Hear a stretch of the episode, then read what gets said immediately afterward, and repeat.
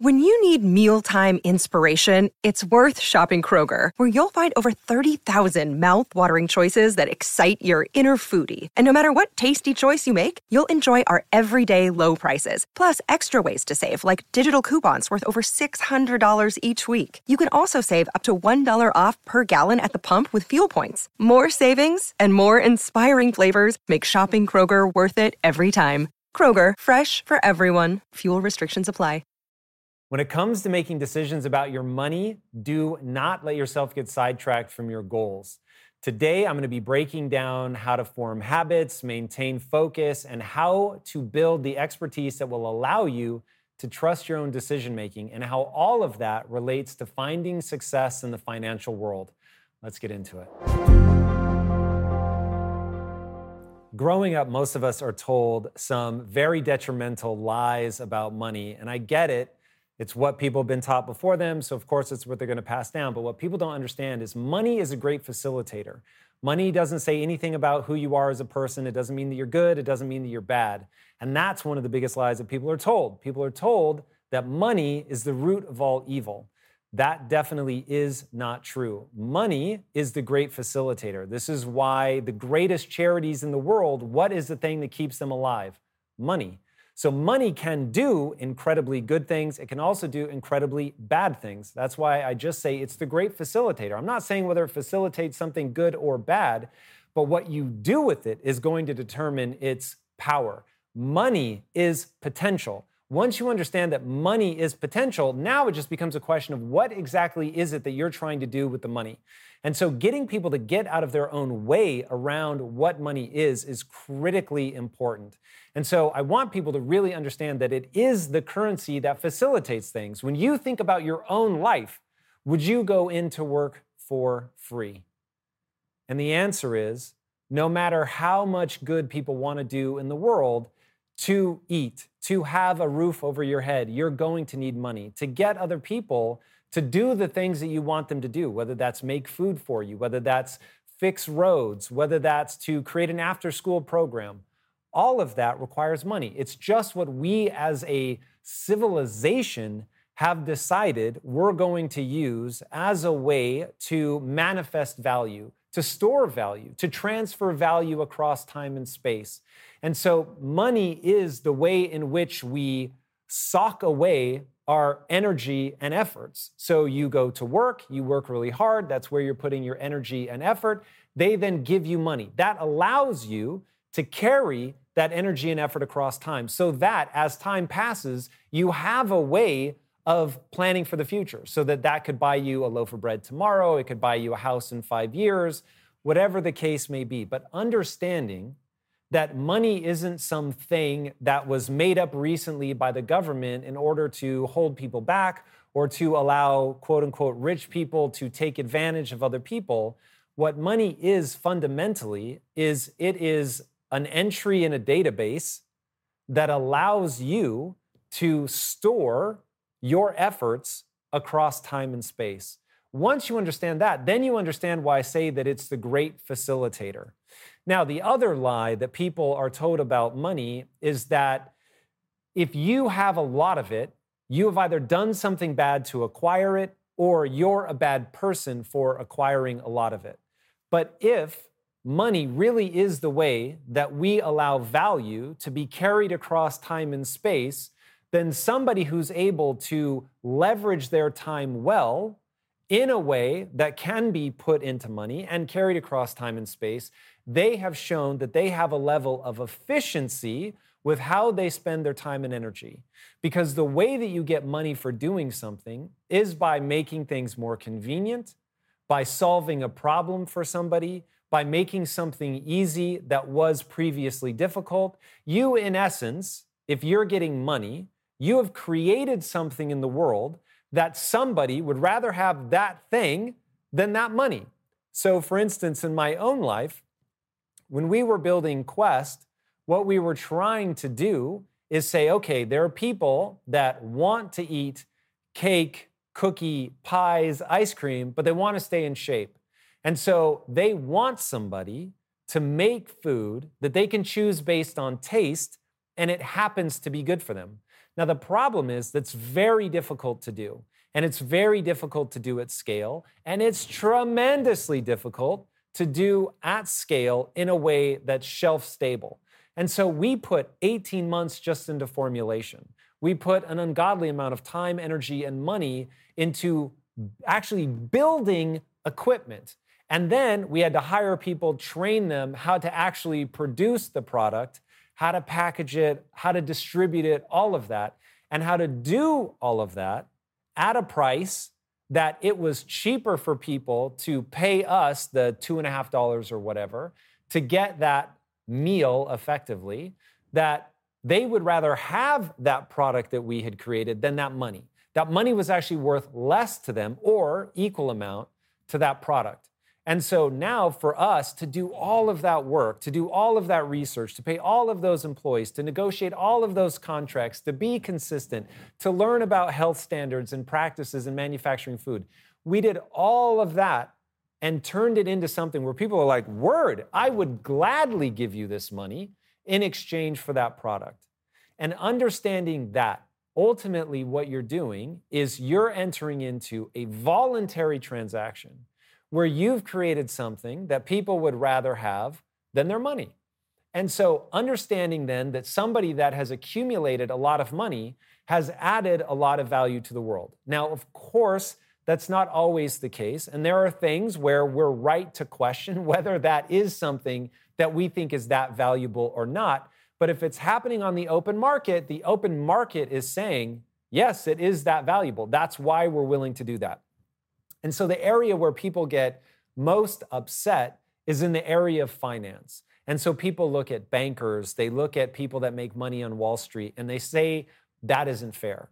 Now, what I would say about that, the reason that people equate that or that they've been told the lie that those people are evil, that they're doing something that's bad, is because they don't feel like they have access to that same system. And that brings me to another part. You're not just told lies. The other part about money that becomes problematic is people aren't taught basic financial literacy.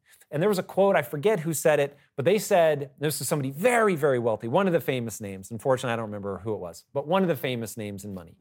And they said that if people understood how money actually worked, they'd be rioting in the streets.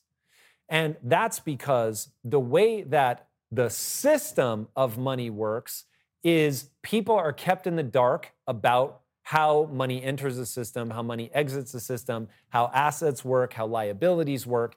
And because people are kept in the dark about that, then other people are able to use their superior knowledge in an open marketplace to garner more of the money. Or even worse, if the government is using money to either inflate the currency um, or to uh, redistribute money, which basically is stealing from one person, and yes, I'm using that word very intentionally, to give to other people that have not earned that money, that creates all this contention about how the money should be used, where it should be going, right? There were people that were up in arms when the airline industry was bailed out, or the banks were bailed out in the 2008 collapse. But how many of us knew that the banks have actually paid that money back and the government's actually made money off of the loans that they gave to the banks? So most of us aren't taught the ABCs of money. We don't understand how investing works. We don't understand the, the fact that money is your own ability to store your energy and effort and your efficiency, your intelligence, all of that across time and that you're getting paid in direct proportion. This is an Elon Musk quote you get paid in direct proportion to the difficulty of the problems you solve. So we have all this going on. Money's amazing. It's the great facilitator. It allows you the ability to carry your, your um, problem solving abilities across time and space. But yet, it's all wrapped up in this system where if you're not educated in the system, then there are other people that are getting ahead way faster, that are making decisions about money that you don't understand, that you're not consulted on.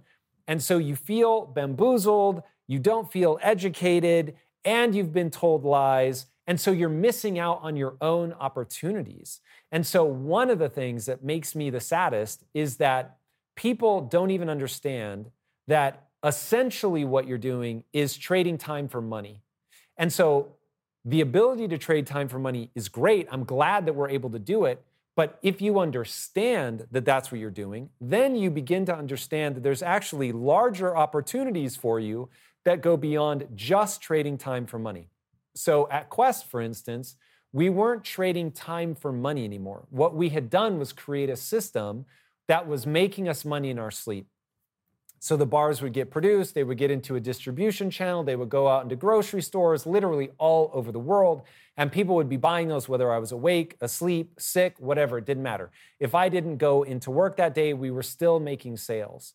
Now, most people are in situations where if they're not going into work, then they're not making money, especially if you're a part time employee or now as the gig economy just becomes massive you don't even have a salary that you can count on or sick days that you can count on when you're not able to come into the office or you choose not to go into the office, that you're not generating money. And so you're in this very precarious situation where it really, really is this one for one of trading time for money. Now, once you know that you're trading time for money and you recognize that's only one way to do things, and that there are other ways, which I'll get into in a second, now your horizon begins to expand. And if, for reasons of low risk, you just want to trade time for money, fair enough.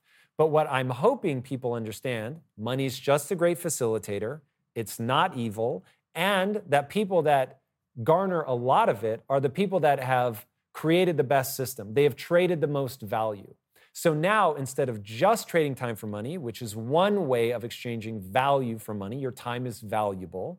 So you exchange that time for money. There are other ways to create value for people that isn't just trading time for money. Or maybe it's you trade time for money once, but then over time, it's not just that. So I'll walk you again through how I generated my own wealth.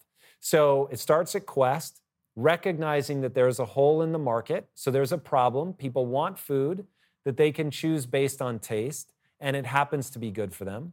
But those products are difficult to figure out. They're difficult to manufacture. They're certainly difficult to manufacture at scale. They're difficult, tremendously difficult to manufacture at scale in a way that's shelf stable. Okay? So we've got all of that going on. We recognized that. Then we did all the difficult things to make sure that we could deliver on that, which was incredible. It took a lot of time, took a lot of money, resources, learnings, decades worth of learnings coming into building all that stuff, finding experts, convincing them to work with us, all that stuff. And so now, not only is that making money while I sleep, but it's also creating what's known as enterprise value. So the company itself is becoming valuable to other people that would want to buy that company for whatever reason that might be. And now we get into how interconnected money is. And this is very much a quick nutshell, but just to give you an idea of why it's so important to be educated about money, to not be just rejecting people that make money, you know, oh, these evil overlords of taking advantage of me. Learn about money, master the game so that you can play it very well. So, the way the enterprise value works is this if you have a company and they're trying to grow their revenues, a big reason, one of the biggest reasons why somebody might want to grow their revenues is that they want their stock value to go up. Now, the reason they want their stock value to go up is that the value of a company is predicated on the value of their stock. So, how many individual shares of the company exist? This is assuming it's a public company. How many individual shares of the company exist? And what are people willing to pay for those shares? What's the going rate that at literally that moment? Because these fluctuate by the second.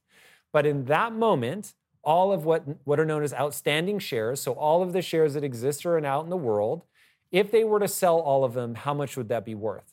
Now, a company can not only sell if they hold some of those shares, they can sell them on the open market and earn money that way, but they can also borrow against that money. And so they're able to bring on debt in order to finance growth in the company, which could be adding new product lines, it could be expanding into different regions, whatever. You could use that money for a lot of different things. But people that really understand the financial game at a high level are able, able to use debt as leverage. Okay. And so debt is often actually referred to as leverage. What they mean is maybe for, in, in the case of um, stocks equity, same thing uh, in exchange for the outstanding, the value of the outstanding shares, they can borrow against that. And so now, just by building a company that other people want to own a piece of, they're able to borrow money, right? So they didn't do um, more things. The collateral is the value of those outstanding shares. And so now they're able to grow their company even more. And so they build around their company what is often referred to as a moat because it's very hard to compete with a company that has a massive uh, value because of the amount of money that they're able to generate off of the value of the stocks. Okay? And so that's just one way. And I don't even consider myself super educated on the way that money works, to be completely honest. This has been a journey I've been, I've always known how to, not always, in my professional career, I have learned how to make money, but investing money is actually a totally separate thing. And the more I learn about investing money, the more I'm like, how are they not teaching us this stuff? And it is complicated, but it's very learnable. And so the more that you believe this idea that people that have a lot of money are evil, that money itself is the root of all evil, then you willfully remain ignorant. And now, as you willfully remain ignorant, the people that are like, yo, I know how this works, they're going out and they're garnering all the extra resources. And now the divide between the rich and the poor just gets wider and wider and wider and wider. And that's how we end up here. But if you, like me, go, hey, I, because remember, I started out broke. I did not want to remain broke forever. And so I was like, I'm gonna have to learn how this game is played. So first I learned how to make money, and now I'm on the journey of learning how to invest money. And the more that I learn about this stuff, the more I'm like, oh my God, anybody can do this. Literally, if you meet a minimum line of intelligence, which if you're watching this, I promise you do. If you meet a minimum line of intelligence, you're going to be able to figure this stuff out. And honestly, it's the most basic stuff that you want to do. ETFs, index funds, don't try to time the market, don't try to become a genius. Just do really basic stuff. And now you're able to take advantage not just of time, but intelligence, efficiency, all that stuff that you can, remember, sock away into money. And now that money, whether it's cash, gold, stocks, bonds, whatever you decide to invest in, that's going to carry that value across time. That's so important to understand. And that's really just like that level one of getting ahead of the average person who's just trading time for money. And then as you go, you're going to find that there's levels to this stuff. But the more you understand, the more control you have in your life, the more you're able to generate money, the less you have to worry about money problems. Now, money is not going to solve anything but money problems. And that's something that's very important to understand. But as you learn to master the game of money, you really can get ahead. So please don't buy into this narrative that money's evil, that rich people have done something wrong to get that money. They just understand something that you may not yet understand. There are almost certainly a lot of things that you're doing that are going to keep you broke.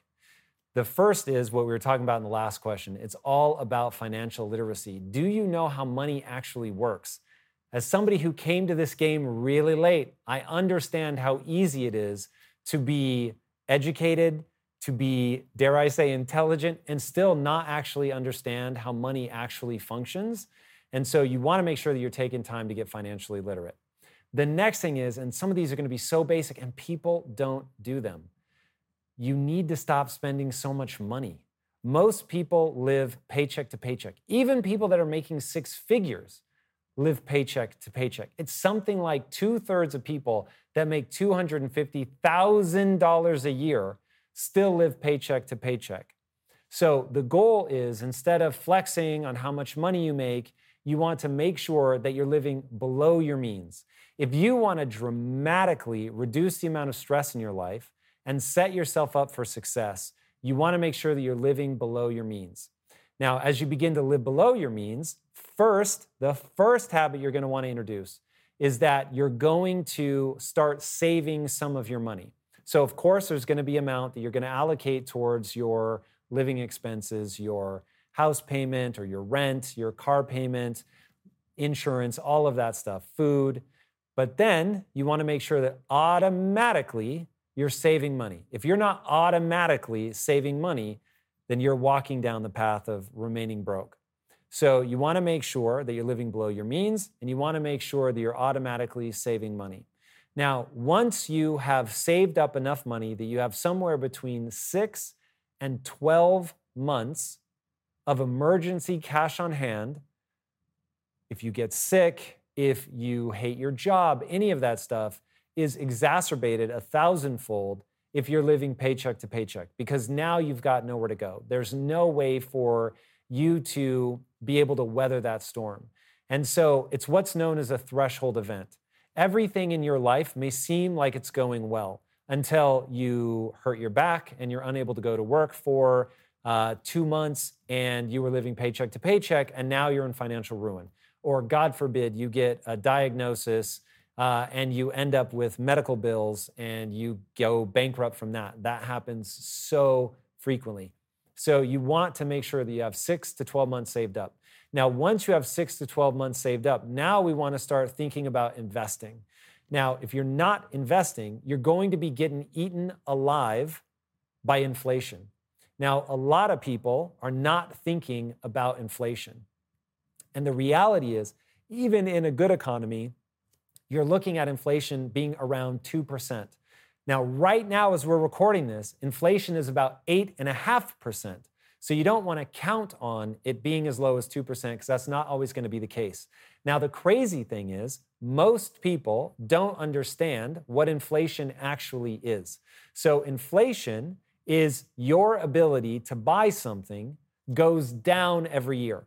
That's the same as losing money every year. So, imagine if you have $100, inflation, if inflation is 8.5% like it is now, the next year, by the next year, because it's happening every day, by the next year, you don't have $100. Even, even if you saved it, didn't touch it, it's locked away in your bank account. You now have the equivalent. It'll still say $100, but that $100 now only buys you the equivalent of $91.50. Okay? That's inflation. So your buying power, even though the number stays the same, the buying power is going down. So as of right now, as we're recording this, you would need to make $8.5 every year in order to stay at the buying power of your $100. Okay, so saving money, even though I just told you to save six to 12 months, you want to make sure that you understand that you can't just sock all of your money away and think that it's to stay. And this doesn't haunt anyone more than me. I get it because investing is nerve wracking. But if you don't invest, you're not going to be able to keep up with inflation. If you don't keep up with inflation, you're going to be losing money over time. And if you're losing money over time, that nest egg that you're going to hope takes care of you at the end of the day isn't going to be there for you. And so you really have to be thoughtful about how you invest. Now, I'm going to give you the most basic advice on investing. Now, why am I giving you basic advice? Because all the smartest investors in the world are saying if you don't know anything about investing, this is what you want to do. And because I do not consider myself a good investor, this is the only advice that I feel like I can give you that's actually sound advice. And that is to invest in passive things. So you're going to be investing in ETFs, uh, in index funds. Now, index funds are the easiest to explain. An index fund is a group of companies. So rather than you saying, I'm so smart, I know what companies are going to do well, I would say, don't do that because even the smartest people that do this for a living have a hard time being right over a long period of time. Here is a fact that most investors don't want you to know. Most investors over a 10 year period are going to lose to an index fund. So the really smart people with all the algorithms, they're all going to lose to just picking a big basket of companies and investing in those and not touching the money and then doing something called dollar cost averaging. So rather than thinking that you're so smart that you're going to beat the market, right? I'm going to time it. I know when the bottom is, right? Because the best advice on investing you're ever going to get is the following buy low, sell high. Now, I, I don't mean that as a joke. That really is the best advice you're ever going to get. The problem is, most people can't do it. And the reason they can't do it is they get emotional or they don't have enough knowledge. And so I see so many people making these big bets because it's sexy, it's cool, and when it hits, you feel like a king. The problem is the house always wins. And the odds of you on a long timeline winning like that are virtually zero. And Ray Dalio made this really clear to me. So Ray Dalio runs the largest hedge fund in the world. It's called Bridgewater and Associates. And he says, Tom, look, I'm spending hundreds of millions of dollars on research. I've spent probably even more than that building the best algorithms in the world. I have a talent pipeline where I'm recruiting the best and the brightest people from across the entire world. I have fiber optic cables that allow me to make transactions that are measured in milliseconds. And you're competing against me if you're trying to actively trade in the market. And so that's why people like him who understand how this system works are saying for the average person, that's not the game that you want to play. The odds of you losing border on 100%. But if you go with something like an index fund, which is there's one called the S&P 500. The S&P 500 is effectively the 500 biggest companies on the stock market. Now, the odds that you become one of the biggest companies on the stock market and stay there, you're going to stay there for something. I think the average company stays on the S&P 500 for like 16 years right now. Now it's been declining, but still, that's a long time. And the way that the S&P 500 works is when one finally gets down to the bottom and it gets booted off, then they replace that with another one. And so you always have the top 500 companies in the stock market at that time. And there's a whole bunch of different index funds. It could be growth stocks, it could be stocks in foreign markets, and whatever one you're comfortable with. But at least it's a basket of stocks, and you're dollar cost averaging in, which just means that every day or every Wednesday or whatever, you're putting in a certain amount of money that you want to invest. And you're just going to leave it. You're not going to panic when the market goes down, and you're not going to, when prices are up, you're not going to buy into the euphoria. Now, why would you not want to do that? The reason that you don't want to buy into the euphoria is because when price when people are euphoric, prices are going sky high. Now, in those moments, and I have now lived through my first cycle where I was really paying attention to the market and it got euphoric. So now I know what it feels like. And what it feels like is it's always going to go up. That you're a genius. You're making all this money hand over fist. Now, the good news is when it all crashed, I didn't sell. I didn't buy like a fiend, it was going up, and I didn't sell when it went down which means that I don't have any realized gains or losses. Now, of course, when things are going up, if you want to take money off the table, by all means do that. You then bought low and you sold high.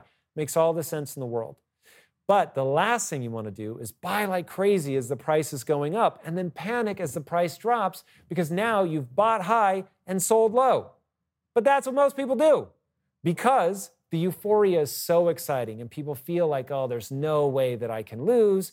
And then when the bottom falls out, they feel like, oh my God, it's only going down. This is all going to go to zero. And the reality is it might. But if you follow the principle of never investing more than you can afford to lose, then you can ride out the market. And if you're in a passive fund like in the S&P 500, then it's just your dollar cost averaging. You're just buying at that steady interval. Now, when the price drops, you might buy more, right? If you know what a good deal looks like, like, hey, if the S&P 500 is down 20%, then maybe what I'm going to do is buy instead of my $100 a week, I'm going to put in 150 or 200 if you have the capital to spare.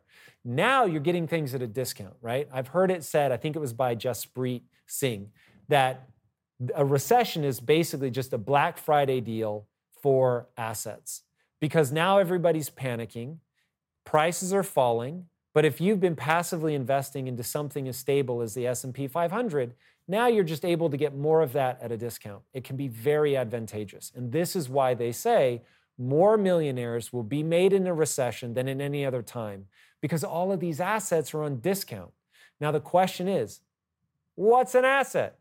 And so this is another habit that keeps people broke is they're not learning about money. They're not taking this time to figure out the difference between an asset and a liability. People are spending all of their money. Death habit number 1. You're spending all of your money on liabilities and not assets. So the key is to understand what an asset is, to understand what a liability is, and to buy appropriately. An asset is something that when you buy, it's going to go up in value and not cost you money, or even pays you money, more money, obviously, than it costs you. If you have a liability, it's the exact opposite. So, the classic example of a liability is a car payment. The second you drive a car off the lot, it's going down in value and with very rare exception, it is never going to go back up. So it's going down in value, and you've got to keep making those payments. So you've got money going out while value is declining. Another one that people often think of as an asset, but is usually a liability, is your own home. Now, the reason that your own home is so frequently a liability is odds are you have a mortgage, odds are it's the most expensive thing in your life, and it's not like you can just get out from under that liability, especially if the bottom falls out. You're going to have property tax depending on where you live, and you're going to have upkeep no matter where you live. So now you're pouring money into this thing, and maybe the value is going up, but maybe not always. And between the property taxes and the upkeep, you may be paying more than the value is going up over time, especially if you account for opportunity cost. So the odds of your house after taxes, fees, uh, upkeep, all of that being a better use of capital if you're living in it, being a better use of capital than taking that same money and putting it into uh, an index fund or something like that, a diversified portfolio, let's say, the odds of the house returning more on that are very low. Unless, obviously, if you get into rental properties and things like that and you're not living in it, so now it can actually generate cash flow, well, then it's just a math equation.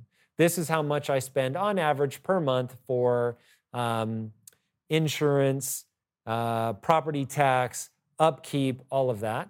And if on average the rent that you're getting is more than the money that you have going out, then it's very simple.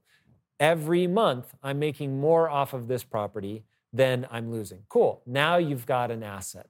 So that is the difference. If you're paying for something, it's a liability. If you're making money off of something, it's an asset.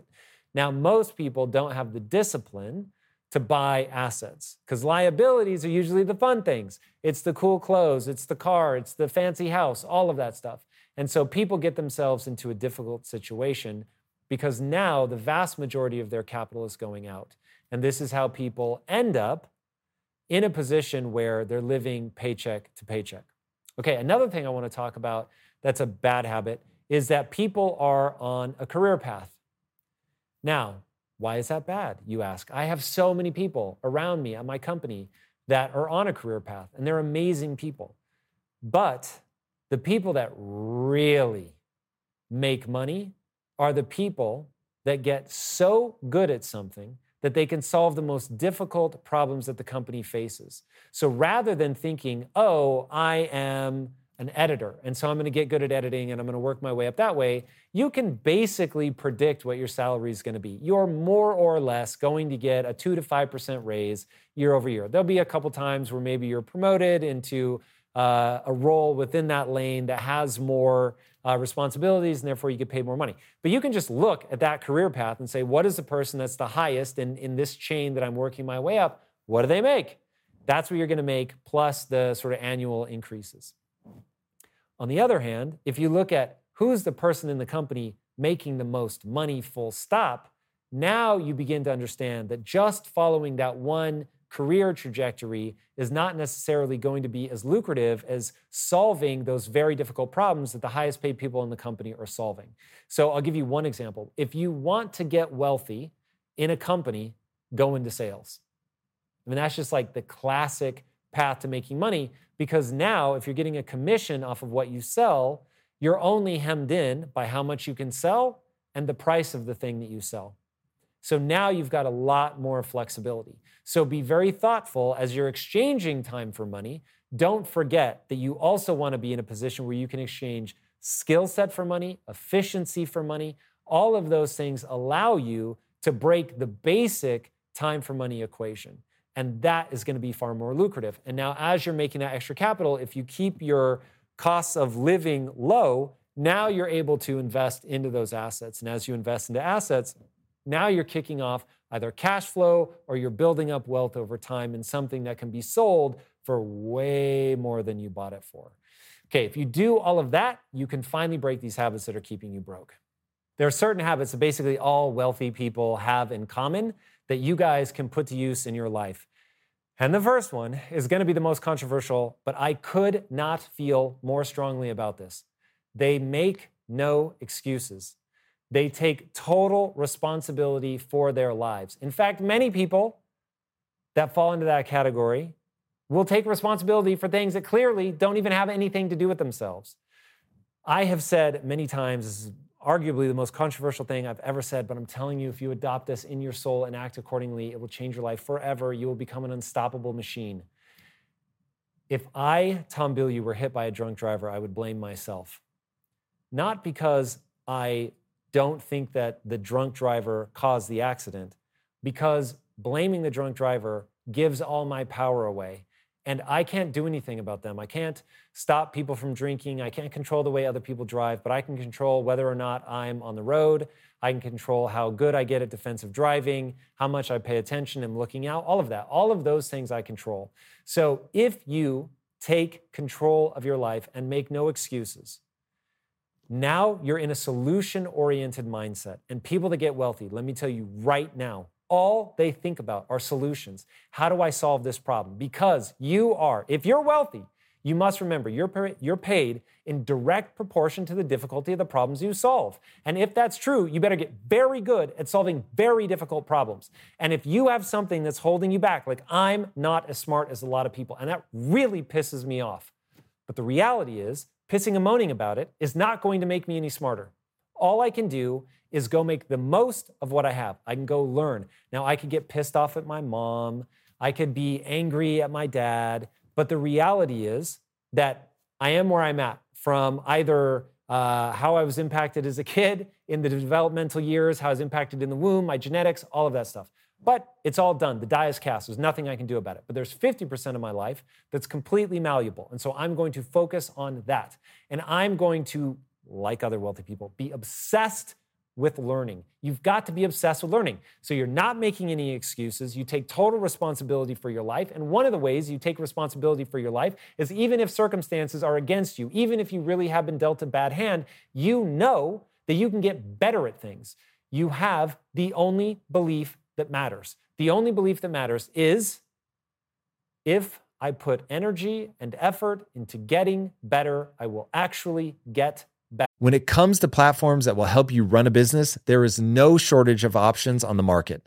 But if you want to use the best, most advanced, and most efficient platform out there, you need to be using Shopify. For whatever and wherever you want to sell, from launching to going international, Shopify is the global commerce platform that will help you grow at every stage of your business. With award winning customer service, the internet's highest converting checkout page, and a suite of integrated AI tools, tools, Shopify is your all in one platform to quickly and efficiently take your business to the next level. I love everything about Shopify because it makes it so easy to start, run, and grow a business. Shopify powers more than 10% of all US e commerce because businesses that want to grow quickly use Shopify. Sign up for a $1 per month trial at shopify.com slash impact, all lowercase. Again, go to shopify.com slash impact right now to grow your business no matter what stage you're in shopify.com slash impact.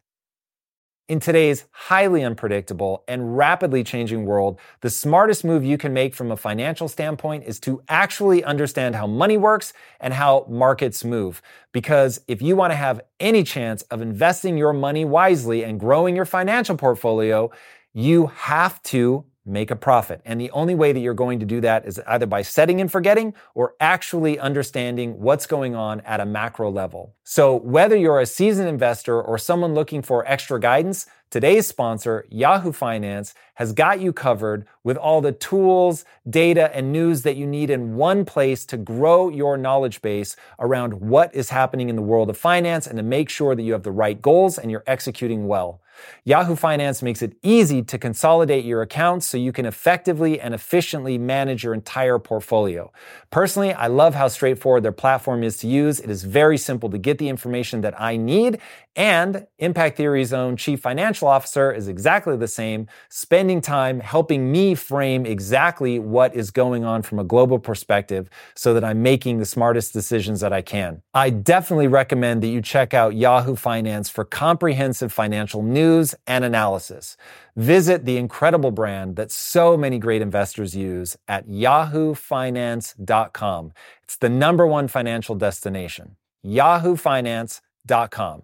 Once again, guys, head there now, yahoofinance.com. If getting your hands dirty and taking good care of your car or cars is a passion of yours, then eBay Motors is here for the ride. Because I'm sure you remember when you first saw the potential in that beauty. And then through some elbow grease, fresh installs, and a whole lot of love, you transformed 100,000 miles and a body full of rust into a drive that's all your own. With over 122 million parts for your number one ride or die, you can make sure your ride stays running smoothly with eBay Motors. Brake kits, LED headlights, exhaust kits, turbochargers, bumpers, whatever your baby needs, eBay Motors has it. And with eBay guaranteed fit, it's guaranteed to fit your ride the first time, every time, or your money back. Plus, at these prices, you're burning rubber, not cash. Keep your ride or die alive at ebaymotors.com. Eligible items only, exclusions apply. Now, why does that matter? Because skills have utility. Now, why does that matter? Because skills let you do something other people can't do. And that thing that it lets you do is solve problems that people want solved. What have I said like eight times in this episode? That people will pay you in direct proportion to the difficulty of the problems you solve. So, going out, learning, getting skills that have utility allows you to do things other people can't do. You're going to be able to get money other people can't get. That is something that wealthy people understand. Maybe it's not fair, but who gives a fuck? Nobody's coming to save you. Nobody's going to solve these problems for you. And if you're turning to people for a handout, all you will ever get is what they're willing to put in your hand. But if, on the other hand, you're willing to go, hey, what's the hardest problem you have to solve? I'm going to make that problem go away for you. And all I ask in return is money. And I'm going to ask the amount of money that's either equal to the exchange for you or less so that you're tripping over yourself to buy this thing. And that is precisely how you end up breaking the time for money equation. Because wealthy people understand you just can't charge enough for your time in order to make it worth it. So, as you can imagine, there are people that offer to pay me a lot of money for one on one coaching, but I don't do it. And why don't I do it? Because unless you're willing to give me equity in your company to do it, I just can't charge enough to make it worth the time. So you have to break that time for money equation. You have to be getting ownership in something. And that's another thing that people understand, wealthy people. That real wealth is going to come from owning something. You own something that other people consider extraordinarily valuable, that is going up over time. Now, the reason that ownership matters is because you want to buy low and sell high. The reason that entrepreneurs end up making a lot of money in success, obviously, is because they start with something that's worth nothing. And they get very clever and they build something that over time goes from worth nothing to worth whatever the market values it at. So, to give you an example, in my own life, talked about this earlier, we took Quest from a product I couldn't give away, literally. I know that seems ridiculous now, but when we first launched, I would stand at trade shows until bodybuilders who ended up becoming like the most ardent purchasers of Quest. And I would say, free protein bar. It's a free Quest bar. I will give it to you right now.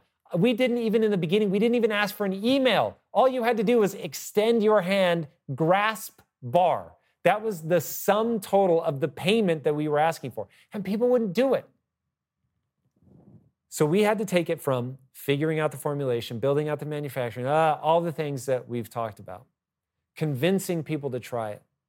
And we went from that to something that people were willing to pay a billion dollars for. But in the beginning, it was worth nothing. And so the amount of money that we had to put in to get profitable, and then we reinvested all that money, and then ultimately we were able to sell it for that extraordinary sum of money and it was a huge win, life changing for all of us involved. because we started with nothing and we owned it and we built value in it. That's the key. You have to own something that goes up in value over time. So whether you bought low and you're going to sell high, or whether you were the one that created all the value, and so you didn't even have to buy anything, you just created value in this thing that later people wanted to own. So ownership is a huge key for people that end up generating wealth. You want to own, you want to hold, and so um, Warren Buffett talks about this a lot. Selling makes you rich, holding makes you wealthy. Now, what does he mean by that? If you want to sell something, you can get that influx of cash and you will have whatever that cash is now. But now you're fighting against inflation, right? So you've got the money, but what the hell do you do with it? What are you going to do with it that doesn't allow it to get chipped away by inflation? You're going to have to find somewhere to put that money that's earning you more money than inflation is taking. And so that's why holding really becomes the ultimate play if you're holding the right thing because it's going up, up, up, up, up over time. And then you can either borrow against that. And this is something that wealthy people understand. You can borrow against your assets. You don't even have to sell them. You use the asset as collateral. You go to a bank, and let's say that your collateral, sorry, it is your collateral, but your asset is what I meant to say. Your asset is going up, let's say 5%, 7% year over year. And inflation is 2%. Or, like right now, 8, 8.5% is the current inflation. Hopefully, by the time you watch this, that won't be true. Uh, and your assets going up by 10%. So now you're in a situation where even though inflation is chipping away at most people's ability to buy, and whatever you have in savings is going down by that amount, amount of inflation, you've got this asset that's going up more than that cost. Now, if you've got a bank that's willing to give you a loan with that asset as collateral, and the loan is, let's say, three or 4%, but you're making five, 7% off of that money that you're either using to reinvest in your company or buying stocks or whatever you're doing. You have to be very careful buying stocks on debt, which I'm actually, I advise people not to do. But just so you understand how money works. Wealthy people that know how to use debt effectively, that's what they're doing. They don't sell the asset, they borrow against the asset. And as long as there's a delta between the cost of the loan and the amount that the asset goes up, you now never have to sell the asset. You can just keep borrowing against it. This is how real wealth is made, real generational wealth. So, yes, you can sell the asset and you can make that money, and you will have to do that uh, over time in order to pay back the loan and all that stuff. But again, there's a delta. So, even as you're selling pieces, you're making more than you have to pay back. It's really crazy and it's freakish how long it took me to understand even basic things like that. So, trust me when I say I deeply empathize with people who are hearing that for the first time. So, understand that. They understand they have to own something. They have to own something that goes up in value over time and that they want to own something ideally that they can borrow against. And so that's how selling makes you rich, but owning and holding can make you truly wealthy. All right, those are the habits. If you follow those habits, you really can turn things around in your life. Be hyper careful about using debt. That's like the, the advanced level stuff, but just by way of making sure you understand how the system works it can be a very powerful tool in the right hands. I know a lot of people are asking the question do I have a spending problem or do I have an earning problem? Now, the great news is you've identified the only two levers that there are. You can either spend less money or you can make more money. Those are your two options. But I would say that most people have a problem with both. The odds that you're spending too much money are virtually 100% unless you're really able to sock away money week after week, month after month, year after year. And so the easy way to figure out is how much money, more money do you have at the end of the year than you have at the beginning? And if that number is going up and it's going well, amazing. Now remember, the goal isn't just to save a ton of money. You want to save six to 12 months. Beyond that, you want to be finding a way to invest. Now, look, there are certain economies, because I feel bad saying this right now, knowing that I have a huge portion of my wealth right now in cash. So some of this has to do with seasons. The reason is I think that we're in a very bizarre period of volatility right now that I don't expect to last. I am now beginning to look more seriously at different assets because I do think that things are relatively depressed right now. Be aware, though, I am not a financial advisor. This is not financial advice. You should be very careful who you take financial advice from. So, when it comes into the specifics, I would say go find somebody that knows way more about what I'm talking about. But just getting you to understand, I was feeling weird not admitting that right now I have a ton more uh, in cash than I would normally. So, anyway, there are different seasons, but for the most part, you don't want to have a bunch of money in cash. You want to have your six to 12 months, and then you want to have the rest invested in something that is very passive. You're not in there actively trading, going up against people like Ray Dalio. Um, you're taking a basket of things. You're not trying to time the market. You're not trying to outsmart the market. You're saying, this is how I say to myself I'm not smart enough to pull this off. So I'm going to take a diversified approach to buying low, selling high. I can't time the market, so I'm going to dollar cost average in. And then I'm just going to make sure that my assets are going up over a long period of time. I'm not going to panic about little blips. So, and I'm talking like three to four year movements. So I'm not worried about something going down over a three year period. I'm just thinking, okay, I want to make sure that I have a very robust, diversified portfolio and that it's going up over longer periods of time. And just look at historicals. How has it performed historically? There are no guarantees, of course, but if something has done well over the last 100, 120 years, odds are that you can roughly count on something like that moving forward. And so that is um, the very basic approach that I would take. You want to make sure that at the end of the month that you've got more coming in than you have going out. And it really is that basic. And then just remember there are two levers to pull. You can either spend less, which is always an option. Don't think yourself cool because you have a fancy car, fancy house, fancy watch, fancy clothes, none of that. I buy most of my clothes on Amazon. Obviously, I could afford a lot more, but I just don't tie. I actually do tie myself to my sense of style, which I actually do like, but I don't tie that to whether the clothes are expensive or not. And I remind myself constantly I could wake up broke tomorrow. So don't tie your identity to that. Don't be afraid to pull back your expenses. As Jaspreet Singh has said many times, if you can't buy something five times, don't buy it once.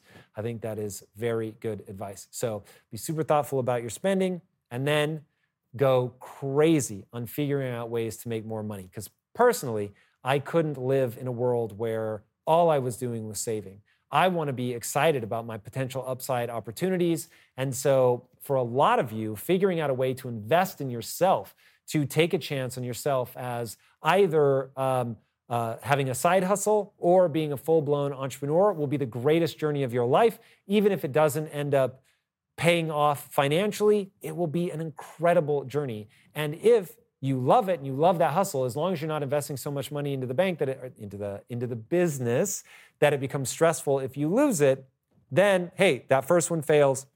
Try try try again until you find one that succeeds. Successful entrepreneurs almost always have a litany of failures behind them so don't stress yourself over that. Just make sure that you're in a position where you don't need a lot of money to survive and then you can do a lot of cool and exciting things the most important question you can ever ask about money is Can money buy happiness? And I'm begging you and pleading with you over the next however many minutes, please pay attention so that you may learn easily what I learned with great difficulty. Money can't buy happiness. I'm sure you've heard that a thousand times, but I want to tell you why it can't buy you happiness, but why people keep chasing money. Because people are always going to chase money. And the reason people are going to chase money is because it is extraordinarily powerful. But it can't touch how you feel about yourself. So I think that people have been told lies about money, like we were talking about earlier. But one of the lies that you've been told is that money isn't powerful, it's not going to make you feel the way that you want to feel. And the truth is, it isn't going to make you feel better about yourself, but it is the great facilitator. And so, if there's something that you want to build, money is going to unlock that. Money can make you feel amazing, that you can do something incredible with your, uh, your time, your opportunity, your knowledge. You can build something extraordinary that is this economic engine that serves people. I think entrepreneurship is turning your potential into skill set in a way that allows you to build this ongoing economic engine that allows you to create something that improves people's lives. That to me is entrepreneurship. And that's awesome. That feels amazing. So money's more powerful than people think, but it doesn't make you happy. What makes you happy is striving to add value to people's lives, to improve every day. Those are the things that are going to make you happy. So even if you're pursuing trying to create a business and that business fails and you end up not only not making money, you lose money. The failure will suck, don't get me wrong. But when you're going all out every day and you're improving and you're helping people and you're bettering their lives and you're sincerely pursuing getting better so that you can serve people in a way that feeds you and gives you more energy than it takes, that is the juice. The greatest thing that life has to offer you is the following. Okay, this is, I'm telling you this from the position of somebody who's made a lot of money. The greatest joy life has to offer, the highest amplitude joy that life has to offer is the following you are working very hard, you are scaling a mountain. And that mountain is incredibly difficult. And I don't mean a literal mountain. You're building a business, you're working to become a great athlete, whatever. You are working your ass off.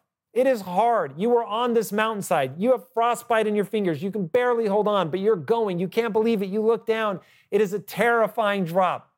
If you fall, you die. It's nerve wracking, man. The stakes are high, but you decide you're going to keep climbing. You're going to keep climbing. And the moment where you're working your ass off, but you can see the ledge, you're about to get to it. It's all working. Everything that you've been busting your ass, it's actually happening. Oh my God. And if I get to that top and I push myself up, it's, you know, it's it's success, it's a buffet, it's an orgy, it's whatever. It's something incredibly exciting that you have just been so amped to get up there to. That is way more exciting than the success, the having of whatever it is that's on your mountaintop. It's that moment there where you're clinging to your fingers. You're clinging to the side of the mountain with your frost-bitten fingers, and it looks like it's going to work. But it hasn't paid off yet. But if it does pay off, it will be extraordinary. That dream, that moment, it's all working. And if I pull this off, my dreams come true. That's better than your dreams coming true. Why? Because the way the human mind works, you can never eat a meal so satisfying that you're never going to be hungry again. You can never drink a drink so thirst quenching that you'll never be thirsty again.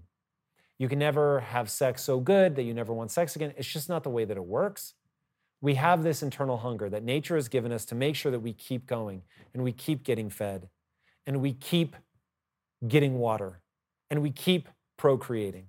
We have to keep doing all this stuff. So you have, from an evolutionary perspective, buried inside of you an insatiable drive to keep going. So you can't ever have that thing. Even happiness is fleeting. You can't have happiness. You can't hold on to it. It's never going to be yours forever. It will come in and out of your life. But the things that create happiness, improvement, sincere pursuit, doing something you're passionate about, helping other people, those are the things that are going to make you feel the way that you want to feel. Now, the master trick that money pulls is one, because it's useful in the way that we talked about, the great facilitator. It allows you to build. People will chase it forever. When people get it, they get all these signals of success. And because people often struggle with money problems, they look at that and they think, oh my God, if I had all those cool things, I would feel about myself the way I feel about that person, and all of my stresses would go away. The reality is, money will make money problems go away. It really will do that. And it's incredible and it will alleviate a ton of stress in your life. But it will never make you feel about yourself the way you feel about that person because you have misattributed being in awe of that person with the money. The reality is, what you're in awe of is that they were able to translate their efforts into tangible success. Now, that you should be in awe of, that you should strive for. And that striving, even if you're never able to achieve the level of accomplishment that you want, that striving, that improvement, that translating your potential into actual usable skill set, that will make you proud of yourself. That will give you self respect. That will give you self worth. Don't worry about the championship ring. Worry deeply about becoming capable of a championship performance because nature will reward you for that. That's why it feels so good to make progress. Nature only has two levers pleasure and pain. Nature's job is to ensure that you stay alive long enough to have kids that have kids. That's all nature cares about. Nature doesn't care about you, Nature doesn't care about me. Nature just cares that we stay alive long enough to have kids that have kids. The selfish gene hypothesis. If that's true, then we know that it's going to use the two levers that it has pleasure and pain. It's going to make pleasurable the things that it wants us to do more of that are going to keep us alive long enough to have kids that have kids. And it's going to make painful the things that put us in jeopardy. And one of the things that is likely to keep us alive long enough to have kids that have kids is this pursuit of improvement so that we can get better, so that we can acquire skills that allow us to hunt better, gather better, support the tribe better, fight better, whatever. But we need to constantly be improving because skills have utility. It lets us do things other people can't do. It lets us protect the group. It lets us protect ourselves. It lets us stay fed. It lets us survive a famine. It lets us survive warfare, all of that stuff. It lets us convince somebody to mate with us. Skills have utility. And so nature had to hardwire the acquisition of that improvement and make that incredibly joyful, to make it feel good. That's also why nature made that moment where, oh my God, this is going to work, feel so good. So you'd keep going. So you would do those things. So you would reach that mountaintop. Maybe there were greener pastures, more animals, better berries, whatever. But you had to have that incentive. Money can't make that feeling inside of you. Money's never going to give you that. But becoming the kind of person that's capable of being so talented that they can solve problems that people are willing to pay for, that will make you happy. So the two end up coinciding when you have the right mindset, when you're doing it for the right reasons, when you put money in the right box, the great facilitator. It won't make you respect yourself. All of your insecurities are still going to be there, but it will eliminate money problems. It will allow you to build and the pursuit of the things that people will give you that kind of money for will turn you into the kind of person that you'll be proud of. That's the truth about money. I was once asked if I only had $1,000 to invest, how should I go about doing that? All right, so number one, when I was actually in that position, all I did was spend my money on getting myself educated. So, knowledge may be the right answer here, but since that's not as cool or tactical uh, as what I'm about to go through, I would just say that learning is always going to be the right answer. Make sure no matter what you're doing that, learn as much as you can. That's going to be the thing that will move you forward uh, far more than any finite money, amount of money in any kind of investment is going to return. Knowledge is the thing that monetizes forever. So money spends once, knowledge monetizes forever. Okay, now having said that, I will say there are three things that if I had $1,000 to invest that I would do. Now, again, I don't consider myself a master investor, so take this for what it's worth. The first thing that I would do, and the bulk of what I would advise you to do with your money, this is actually not what I did. I did the first thing I said, which is learn like crazy, and then the third thing, which I will tell you when we get to, uh, that's where I put the absolute vast majority of my money. Uh, but the first thing that I would do in terms of giving other people safe advice, not knowing how good they are, uh, how diligent, hardworking, all of that good stuff, I will say number one is to buy a very safe asset, something like the S&P 500, something where you're just going to dollar cost average into the stock market, like we talked about, something that has a long track record of success. Uh, that it's very hard for people to beat the market, and that's just sort of the the benchmark, right? Is the market. You at least want to be hitting that. So I would do that. A nice diversified portfolio, dollar cost average in. That's where I would advise you to put the bulk of your money, knowing that I'm going to fully confess at the end what I actually spent my money on. Uh, the second thing is while I would say this should be a much smaller part of your portfolio, I would do something that is a future facing bet. Now, the reason that I think that you should do this, but make it a much smaller part of your portfolio, is the odds are that you're going to be wrong. But I think it's very important for you to force yourself to come up with a thesis about the future that you're actually willing to put your money on. And maybe you come up with a few things, and so you hedge your bets and you put it on a couple things. The big bet that I'm making about the future right now, knowing that I could be wrong, but man, I can't convince myself that this is wrong, is um, cryptocurrency. So I'm just an, an absolutely massive believer in the blockchain. And so I think that it's going to transform everything. And I'm saying this in the middle of a bear market. I have not sold a single Satoshi.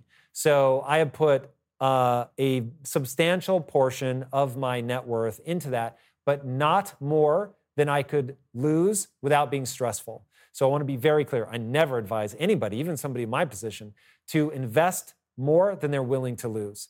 Now, because of that, eh, we're in a bear market right now. I don't really care. As long as my long term thesis is intact, which I think the world is going more and more digital, I think people are going to digitize more and more things, and money for sure is going to be one of those things.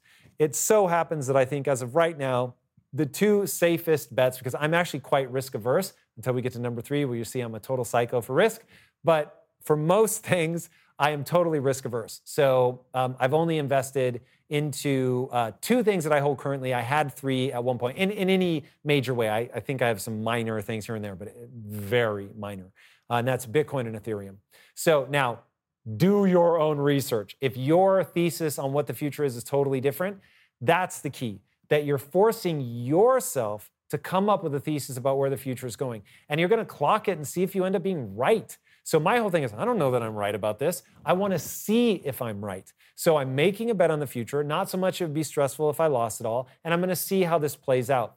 Now, as I begin to trust myself more, this is where you just take a, call it the risk bucket. So the first bucket is the as low risk as we can and still beat inflation bucket. And now we're going to take a slightly higher risk bucket. I'm still like trying to be really thoughtful about what's the within this riskier um, category, what's the safest bet? So I'm going to play it that way, but it is riskier. But I'm doing it to really learn can I read the future or not? That's a, the wrong way to say it. Can I create an informed enough, enough hypothesis that I'm right enough to beat inflation, right? That's always the name of the game. So again, I'm only investing uh, as much as I'm willing to lose. And then I watch and I learn something about myself and I don't lie to myself or trick myself if I end up being wrong, I need to own that I was wrong and figure out what was it in my thesis that fell apart so that I can get better over time. And also, I'm being very thoughtful about who I listen to, right? Not something that you really want to do. As you're investing this money, who are you going to take advice from, right? So being really thoughtful about that and then checking their track record. Are they able to beat the market? Okay, now the third bucket, remember what I actually spent my money on when I was in a position to be asking this question was learning and then this final thing, which is myself. And I have irrationally bet on myself in life. Now, it ended up paying off, at least so far. And so we can be tempted to say survivorship bias or to not recognize that it could be survivorship bias, right? There could be a million universes in which betting on myself was the worst thing I could have ever done. And so I way overextended myself on the bet on myself portion of this bucket. But that was always my strategy was I wanted to invest in myself knowing that I had to get so good that I could do other things that people couldn't do that I had to take complete and total ownership of my life. I couldn't make any excuses. I could never say, oh, this is somebody else's fault. And if I ended up homeless, there was no one to blame but myself. Now, I was very comfortable with that. So you have to be really thoughtful about how comfortable you are with that and what does your worst case scenario look like. I have the very good fortune of when I was in my young days and I really didn't know how I was going to put food on the table that I knew I could always go back and live with my mom. And I used to say that to myself, and not everybody has that. But I was like, well, worst case scenario, I'm not going to starve to death. I just need to save enough gas money that I could drive back home. And I was like, okay, I know I can't ever go below the gas money it would take me to get back to my mom. If you don't have that kind of safety net, you need to be really honest about that. And so, you know, where are you? How much would you need to save up before you can start betting on yourself like that? And maybe you need to do it in smaller increments. So you're betting on yourself, but in a side hustle. And only when the side hustle is making more money would you leave your steady paycheck. So that was uh, a big thing for me. And then, obviously, over time, I was very thoughtful actually about making sure that I wasn't burning my ships at the shore.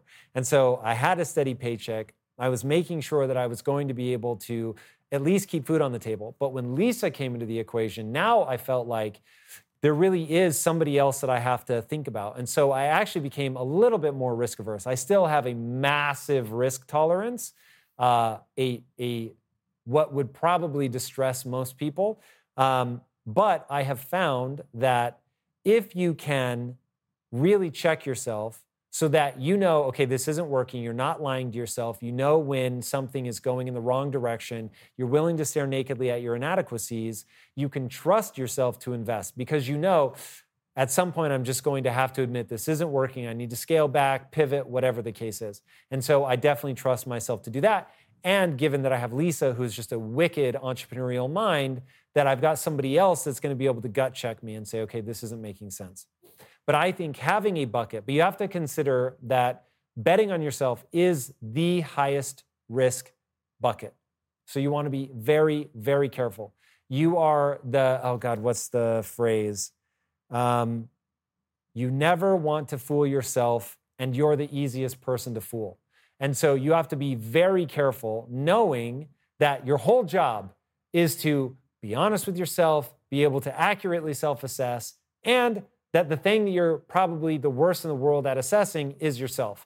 So you have to be very, very thoughtful that it's going to be all too easy to convince yourself that you're a sure bet. I had convinced myself that I was a sure bet, but you'll notice that I didn't give you the same advice because I know how insane that is. And that the fact that I was able to convince myself to do it, even though it worked out, like I try to be very realistic about, eh, like you want to be really, really careful. And so I would not advise other people to do the very thing that I did. So all the things that I've talked about today are the things that I strongly encourage you to do. I do not advise you to, you know, be crazy high risk. Don't burn the ships to the shore. Be very thoughtful. Protect your downside, which is definitely something that is between the lines talked about but I'm glad that I'm saying that now explicitly. You want to protect your downside. Be very careful. Make sure that you have an exit. Do not put yourself in a position where you don't know what your way out of this is going to be. Don't get yourself so overextended that there's no way to back out, right? Don't be getting so many liabilities, so much debt that there's no way out of that stuff because that is when you're not going to be able to bet on yourself. Now there's all this pressure and all this stress. It has to work out. Gun to your head. Ships have been burned at the shore. I don't know about you, but that does not feel like a fun way to live my life. So, those are the things that I would do if I were you. I would learn as much as I can. I would get invested into a very safe asset. I would figure out how well I'm able to read the future and have a smaller bucket, recognizing that it's a risky bucket, but protecting myself against the downside in that one. And then, because you never want to leave something out in the field, you want to make sure that you push yourself as hard as you can. Bet on yourself, even if that's switching jobs, taking a lower paying job because it's going to be a better long term career, that kind of thing. You don't have to be an entrepreneur to bet on yourself, but find a way to bet on yourself. But make sure you recognize that as the riskiest basket. Right, guys? Learn how the game of money works. You really can master the game. You do not have to be beholden to anybody. I started out broke and I completely turned my life around. And I did it by mastering a set of ideas. And those ideas are available to you. We talked about them, many of them today, and may they serve you as well as they have served me. Till next time, my friends, be legendary. Take care. If you strive to perform your best in life, bringing your energy and abilities into everything you do, then it only makes sense that you would want to be out on the road with that same power, agility, and performance that everyone expects from you. And there's no better option than the most desirable, advanced, and dynamically capable SUV yet, the third generation Range Rover Sport. You guys know I love staying on the cutting edge with technology, and the Range Rover Sport's cabin features advanced technologies such as active noise cancellation, and cabin air purification, a must, offering you and your family and friends new levels of comfort and refinement while traveling. The Range Rover Sport provides an instinctive drive with engaging on road dynamics and redefines sporting luxury for the power, agility, and performance you demand in every area of your life. Explore the Range Rover Sport at LandRoverUSA.com. That's LandRoverUSA.com. All right, if what I just told you about how the game of money works, you were definitely going to want to watch this next clip about how to get your mindset right. It will help you play the game even better. Each and every one of you, at some point in your life, you are going to hit rock bottom. The question isn't, will you hit rock bottom? The question is, what are you going to do with yourself when it happens? And for me, I was teaching film and I met these two buff rich guys. And I thought, oh my God, six pack abs and wealth. I've got to follow these guys. It's literally like I was meant to meet them. And they said, Tom, you're coming to the world with your hand out. And if you want to control your art, if you want to control your life, you've got to get rich. So, hey, come on. We're starting this technology company. We need a copywriter. You'd be perfect for the job. So I went and I did it, and they said, but don't think of yourself as a copywriter. Understand, this is a startup. You can have any job in this company that you want. You just have to become the right person for the job. So I took them seriously, and I started working my ass off to get better, to focus on the things that I needed to do in order to get good, to grow, and be able to execute. And I got so good that by the time we sold that company, I was the chief marketing officer and they'd given me 10% of the company just based on performance. So imagine giving somebody something that amounts to millions of dollars just based on how hard they've worked. That was the kind of blood, sweat, and tears that I put into it. But when I came into it, we all thought it was going to take us about 18 months to sell the company. Eight and a half years later, in the depths of despair, I realized something had to change. And I went to my partners and I quit. And I said, guys, here's your equity back. I don't believe I should get anything. I don't plan to cross the finish line. I'm going to go do something that makes me feel alive. And let me tell you right now, I said that from the position of being in a place where I had ownership in a company worth millions of dollars. I was making more money than I'd ever made in my life. I was standing in a beautiful conference room overlooking the Pacific Ocean in the house of a company that we had built that was winning awards. And I was so fundamentally unhappy that I finally had the first of what would become a string of very profound and important realizations. And that is the game you think you're playing is money. But I promise the game you're actually playing is brain chemistry. If I gave you $4 billion tomorrow, but inside you felt suicidal and you felt worthless, what would be the point of the money? Conversely, if I gave you $3, but you felt fulfilled and like you were contributing not only to yourself, to your family, to other people, you felt alive inside and what you're doing meant something to you and you felt that you had significance, what does the money matter? Anybody ever read the poem Richard Cory?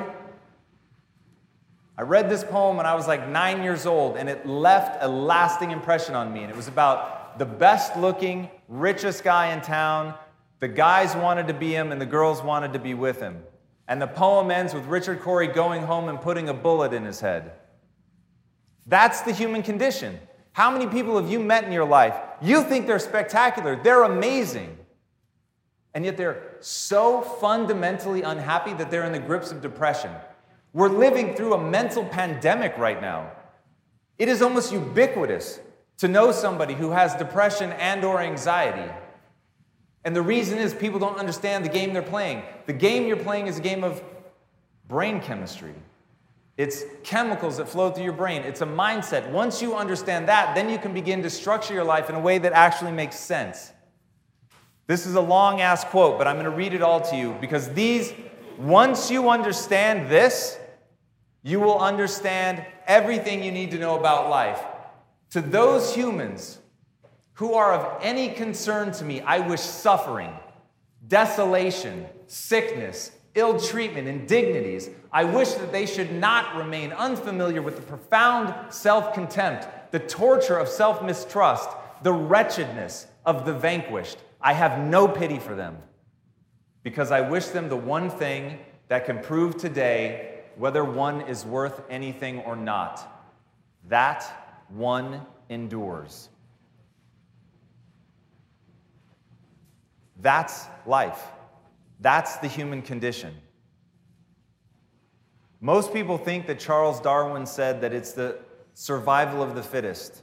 Darwin never said that. It was said years after his death. What he did say, and burn this into your nervous system, what Darwin said was it's not the strongest of the species that survives, nor the most intelligent, but rather the most adaptive to change. The reason human beings are the apex predator is because what we are good at is change. What we are good at is taking a stressor, a stimulus, and changing our body. Look at the people around you. Look at homie over there, jacked to the nines. Tommy, shredded. They were not born like this. Okay, I grew up in a morbidly obese family. I'm not supposed to be lean. We adapt because we force ourselves through something that is painful and we endure. What was Tommy talking about? The takeaway from Angela Duckworth's book that really stuck with him. Many people start, but few endure. It's not interesting whether or not you guys have a dream. I don't care if you have a dream. I am so uninterested in empty dreamers, I can't see straight. What I care about, do you have the fortitude to fail? And what do you learn from that failure? Do you get back up? Do you keep going? Do you force yourself to recognize that this is a question of adaptation? You simply have not done to yourself what you need to do in order to be good enough to succeed. And it really is that simple. Once you accept that the thing that separates you from the rest of the animal kingdom is an unimaginable ability to become You have an unimaginable ability to become something. In 2014, private companies averaged 8% annual growth. After I went into my partners and I said I quit, and I'm gonna go do something that makes me feel alive, they were totally shocked. And I got all the way to my house, and I was on the phone with my wife. I did it. I had been unhappy for so long. And I said I did it. I told him I quit. I gave back the equity. Here I am, and I'm pulling into the driveway at my house, and my phone rings, and it's my partners. They say, Come out to dinner with us. Out of respect and love, I went out to dinner with them, and they said the now famous words We could do this without you, but we don't want to. And that gave me what I needed to connect to something other than money. It reminded me of the brotherhood. It reminded me that I had fallen in love with these guys as human beings, that there was something more than money, there was something more than being a clever marketer. That I remembered for a second who I am, the things that make me unique, that I have a desire to connect, that I actually enjoy communities, that I'm not a guy with a killer instinct. I'm not interested in stepping on my, cons- my competitors' necks. That's just not how I'm wired. I'm wired to build something, I'm wired to see people shine. I love seeing other people win. I think it's incredible. Now, that doesn't mean that I don't want to win. I want to win at the absolute highest level. I want to be the greatest of all time. I want more people to write about me going to Mars because they're terrified to try to match my intros. I want that, right? And I hope each and every one of you wants to play at that level. I hope each and every one of you looks at the greatest of all time and says, if I'm willing to break myself and have to get there, I could do it. But being honest with who you are, being honest that if there's something else that you want to bring to the table, that you find a way to do that. And so I said, guys, I will come back and work with you on one condition I will never prioritize money again. My highest value in business is camaraderie. And at the time, that was sacrilege. We had made a pact with each, there was three of us. The three of us had made an actual pact that we would do whatever it took to make our technology company more profitable. And if that meant skipping a family vacation, if that meant waking up at 2 a.m. on a Saturday to meet and brainstorm, we did it. Both of those stories are real. We did things like that. I would go away with my wife for Christmas to see her family in London, and I would literally take a camera with me so I could watch the company back in LA. I've never switched off. I didn't take days off. I was working. No matter where I was, I was working seven days a week. I didn't take a real vacation, meaning that I wasn't actually working while we were on it for six and a half years. So, if I'm going to go back to that, this is going to be in service of something that I can believe in. This is going to be something that makes me feel alive. This is going to be something that I'm passionate about. It's going to be something that I actually feel like I'm contributing to the world, that I would be willing to do all of that with a smile on my face. And I said, the only question I will ever ask again in the context of business is this What would I do and love every day, even if I was failing?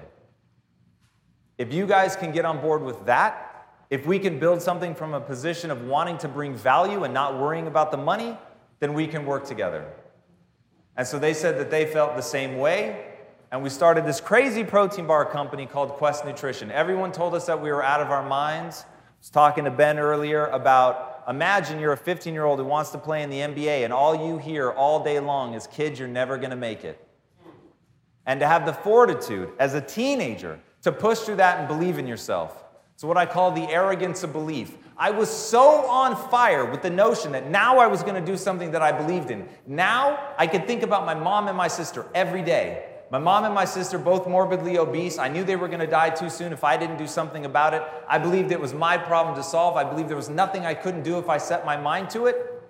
And armed with that, armed with the passion to know that I'm showing up every day fighting for my mom and my sister, I'm not thinking about money. I'm not to make decisions based on profitability. I'm to make decisions based on what is metabolically real. What is the actual answer to the question of how do you end metabolic disease? And I play a game called No Bullshit, What Would It Take? No bullshit, what would it take to end metabolic disease? And the answer is you have to make food that people choose based on taste and it happens to be good for them. That's the only way it's going to happen on a global scale.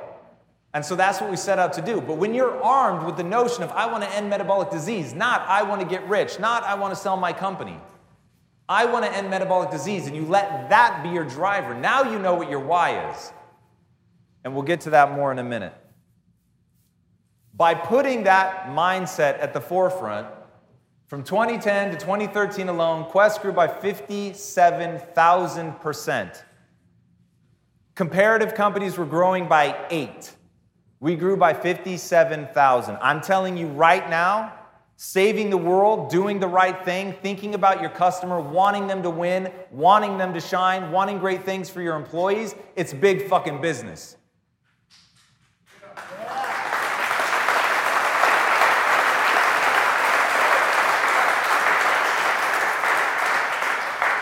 At Quest, we made more in a single day than our previous company made annually.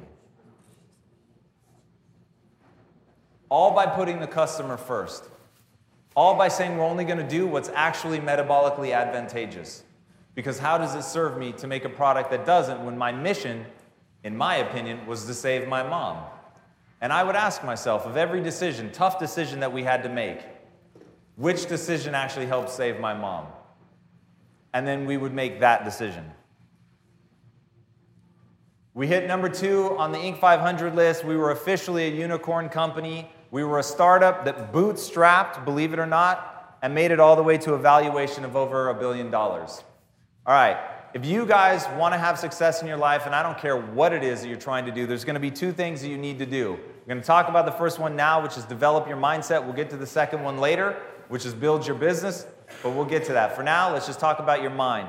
The most important thing is your mind. Make no mistake about that. Right now, the only thing that is holding you back, I promise you, and whatever excuse you're telling yourself, it's bullshit. The only thing that's holding you back is the way that you think about yourself and the world. That's it. Flat. You have not built the mechanisms in your mind that you need to free yourself from the matrix. And boys and girls, the matrix has you. Who knows David Foster Wallace? You all have an assignment to do. And by the way, if you don't do this, don't think for one second you actually want to be successful. Stop fucking fooling yourself and go do something easier because this video is like 18 minutes long. It's one of the most profound things you'll ever watch. David Foster Wallace. This is water. In the talk, what he makes clear is the fish is the last one to realize that it's in water. Think about it from a human perspective. We had to discover air, we had to discover gravity. They're so ubiquitous, you literally don't see them. You take them for granted as just being there. And that's how people take their belief system. Right now, you think you're capable of certain things and incapable of others, and that is your water. And until you can identify it, until you can see that you're telling yourself lies, and they are disempowering lies, by the way, because I am not some grand fan of the truth, I'm a grand fan of doing and believing that which moves you towards your goals. Do and believe that which moves you towards your goals. That's it. Once you put that belief at the core of your being, you will be amazed at what you're able to accomplish. When I say take the red pill, what I'm talking about is waking up to the way the world really is. The amount of potential that you have, I always say, is nearly unlimited. But I only say that so I don't have to get into stupid arguments with people about throwing absolutely ridiculous things out just to try to defeat the notion. And that's somebody who wants me to be wrong. But ask yourselves right now if my message is, you can do anything you set your mind to without limitation, don't you hope I'm right? And even if I'm wrong, how much farther will you go simply because you were willing to believe? Humans lead with belief. Humans lead with belief. You won't take the first step down any path unless you believe you can actually get where you're going. And this is where people get stuck in the matrix. You don't push yourself hard enough. You don't make big enough demands. You think small. You dream small. You make small demands of yourself. If you want to see what big demands look like, look at David Goggins. Anybody know David Goggins?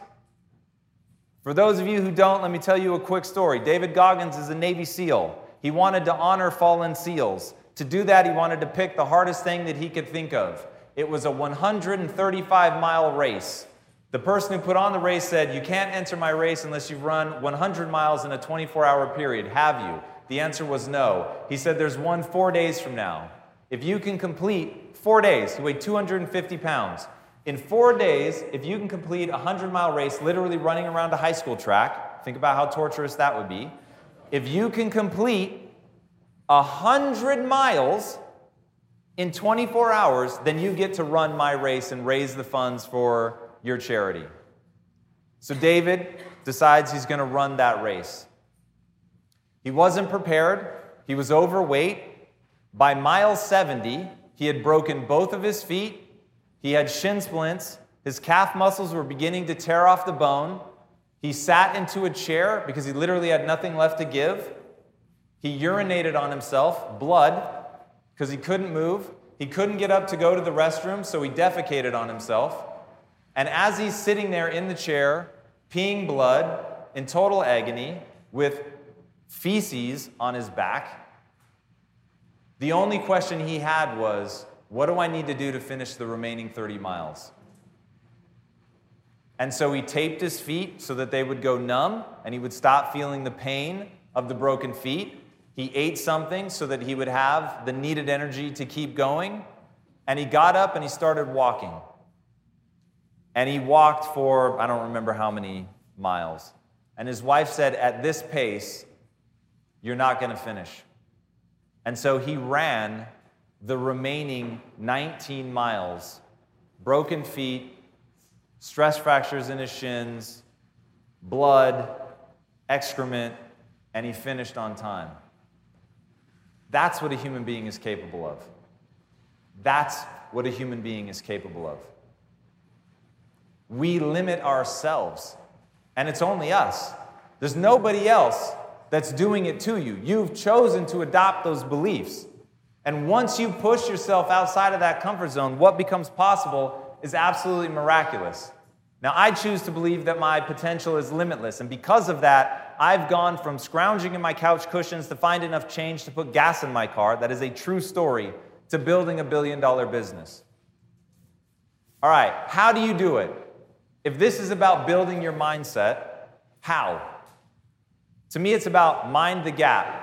There is a gap between who you are now and who you need to become, and that gap is a gap of skill set, plain and simple. Remember, you're an adaptation machine. Your job is to place yourself under stress and then force yourself to grow. So, back to Mr. Yoked, you don't get those muscles by looking at the weights. You get those muscles by going under the weight and not stopping when it hurts. You stop when you can no longer recruit the muscles enough to move the weight. That's when you're done. And when you're able to do that, what you're actually doing is tearing down the muscle fiber. And a lot of people, when they begin working out, they don't realize that's actually the name of the game. The name of the game is to break the muscle down. And then the body comes and builds it back up. The conscious part is tearing it down. Your job is to put yourself in stressful situations. Your job is to push yourself to the limit of what you think you're capable of and then go past that. And when you're able to push yourself past that, when you're able to get into the Goggins reps, as I call it, when you're able to exist in that zone, long past where it started hurting, long past when it got boring, long past when you were terrified that you'd never be able to do it, that's when you'll begin to adapt because you're telling your body, adapt or die. That's how you're going to get where you want to go. Now, I love the movie The Matrix, as was made very clear in the intro. The real question is what is your kung fu? You've got to figure that out, right? This is a path to execution we're talking about right now. Path one is about the mindset. So, what is your kung fu? My kung fu is business. I knew that I was going to have to learn business in order to control the resources, in order to control my art. And this is how you're going to develop your kung fu. One, always be reading.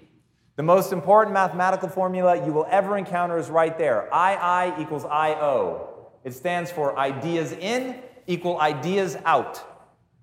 If you want to solve a problem in your business that's become particularly tricky, you need to be taking in a ton of data so that your unique mind, your unique worldview, your unique life, having grown up the way that you grew up, the way that your brain is wired, all of it, you will come up with ideas that nobody else is going to come up with. But you first have to be getting that stimulus. Now, I doubt I have to overpreach that one to a bunch of people that have come to a conference like this. These are literally the kinds of ideas you want to be encountering. Two, open yourself up to being changed. I can't tell you how many times I've recommended people my list of books, which, by the way, you can find on impacttheory.com, Tom's reading list. It is the 25 books any human being that wants to excel should read in order. And before every book, say a little prayer. And the prayer goes like this I am open to being changed fundamentally and for the better by this book. I am open to being changed fundamentally and for the better from this book. You've got to go into the book wanting it to be right. You've got to go into the book hoping that it gives you some piece of knowledge. Remember, everyone, everyone is your superior in some way.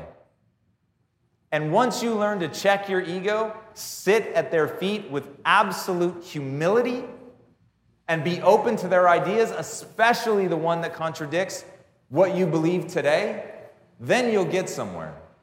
And I've got some really amazing news for you guys. Your current skill set has already taken you as far as it's going to take you.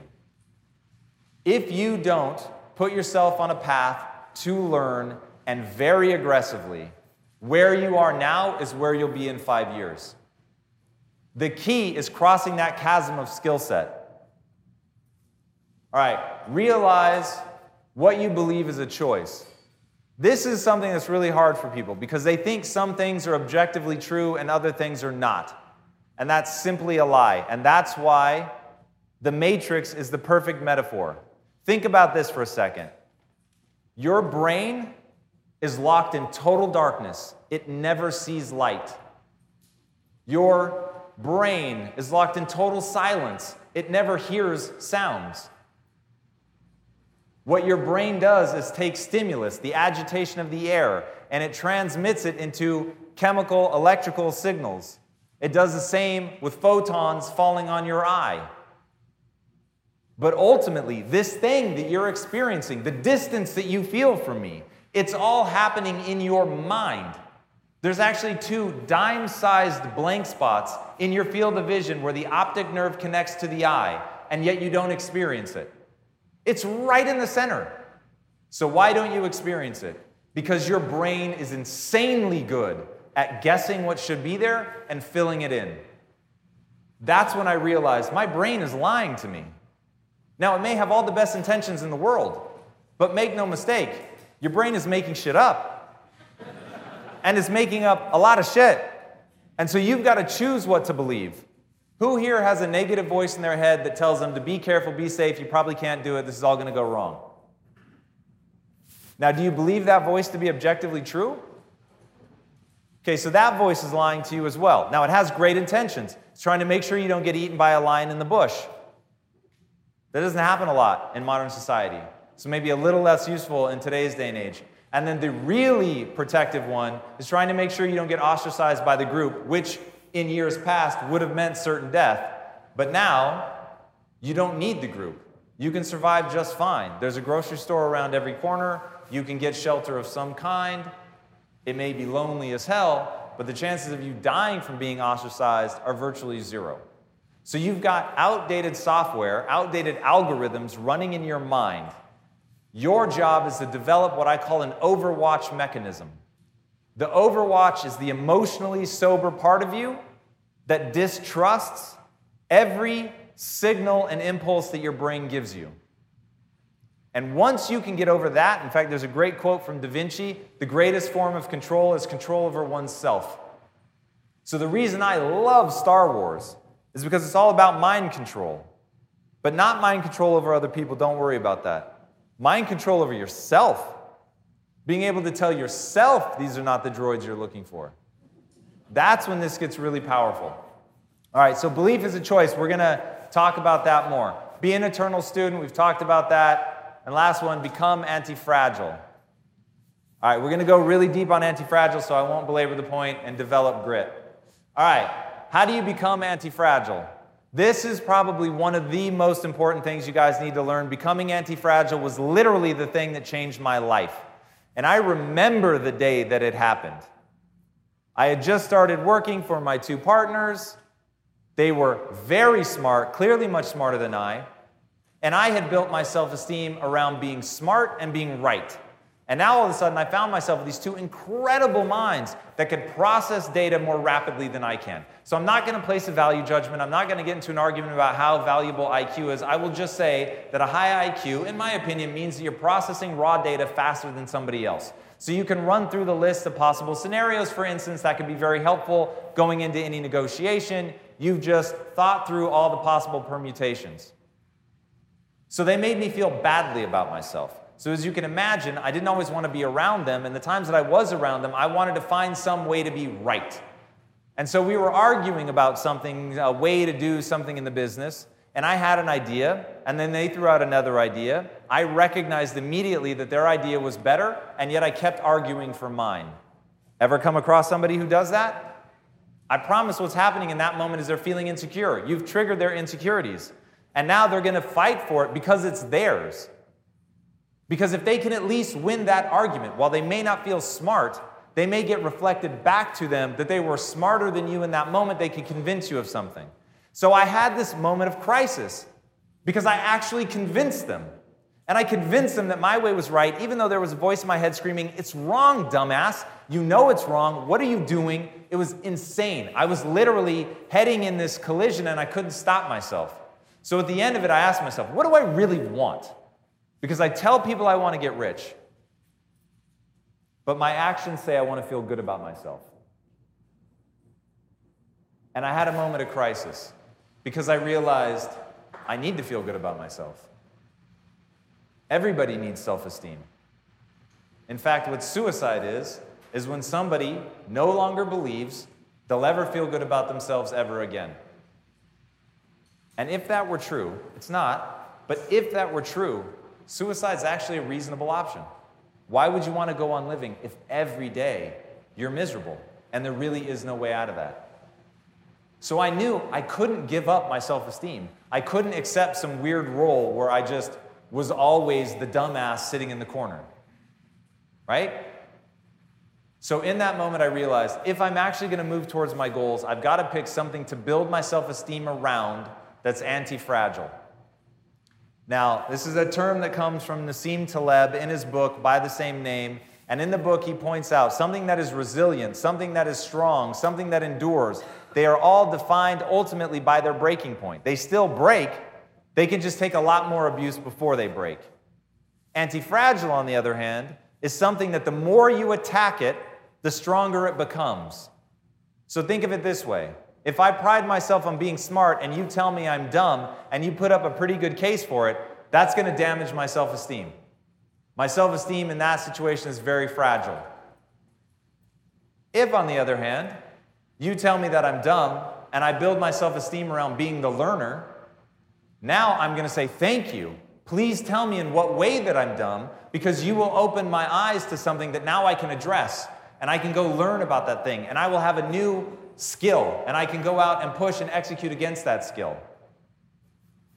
That's anti fragile. The more you try to tell me I'm dumb, the more areas that you point out that I'm weak, the more things you tell me I need to learn about, my eyes are open to something that, if true, I'm going to go down that path and I'm going to learn how to do that. And that is absolutely critical.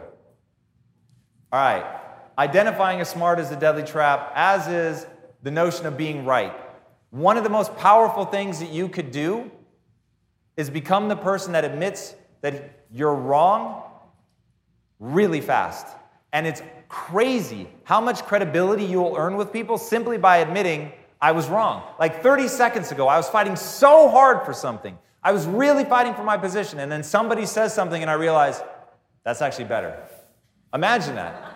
You're, you're in the meeting, you're going die hard because you believe it. You should stand up for what you believe and you should fight for it. But when you find somebody that when they actually, because they actually listen and they hear, holy shit, like that's actually a better idea, and they say it in real time, and not just say it, but like, oh my God, that's a great idea. I'm totally amped, I'm on that. Now I'm gonna be the energy for that idea.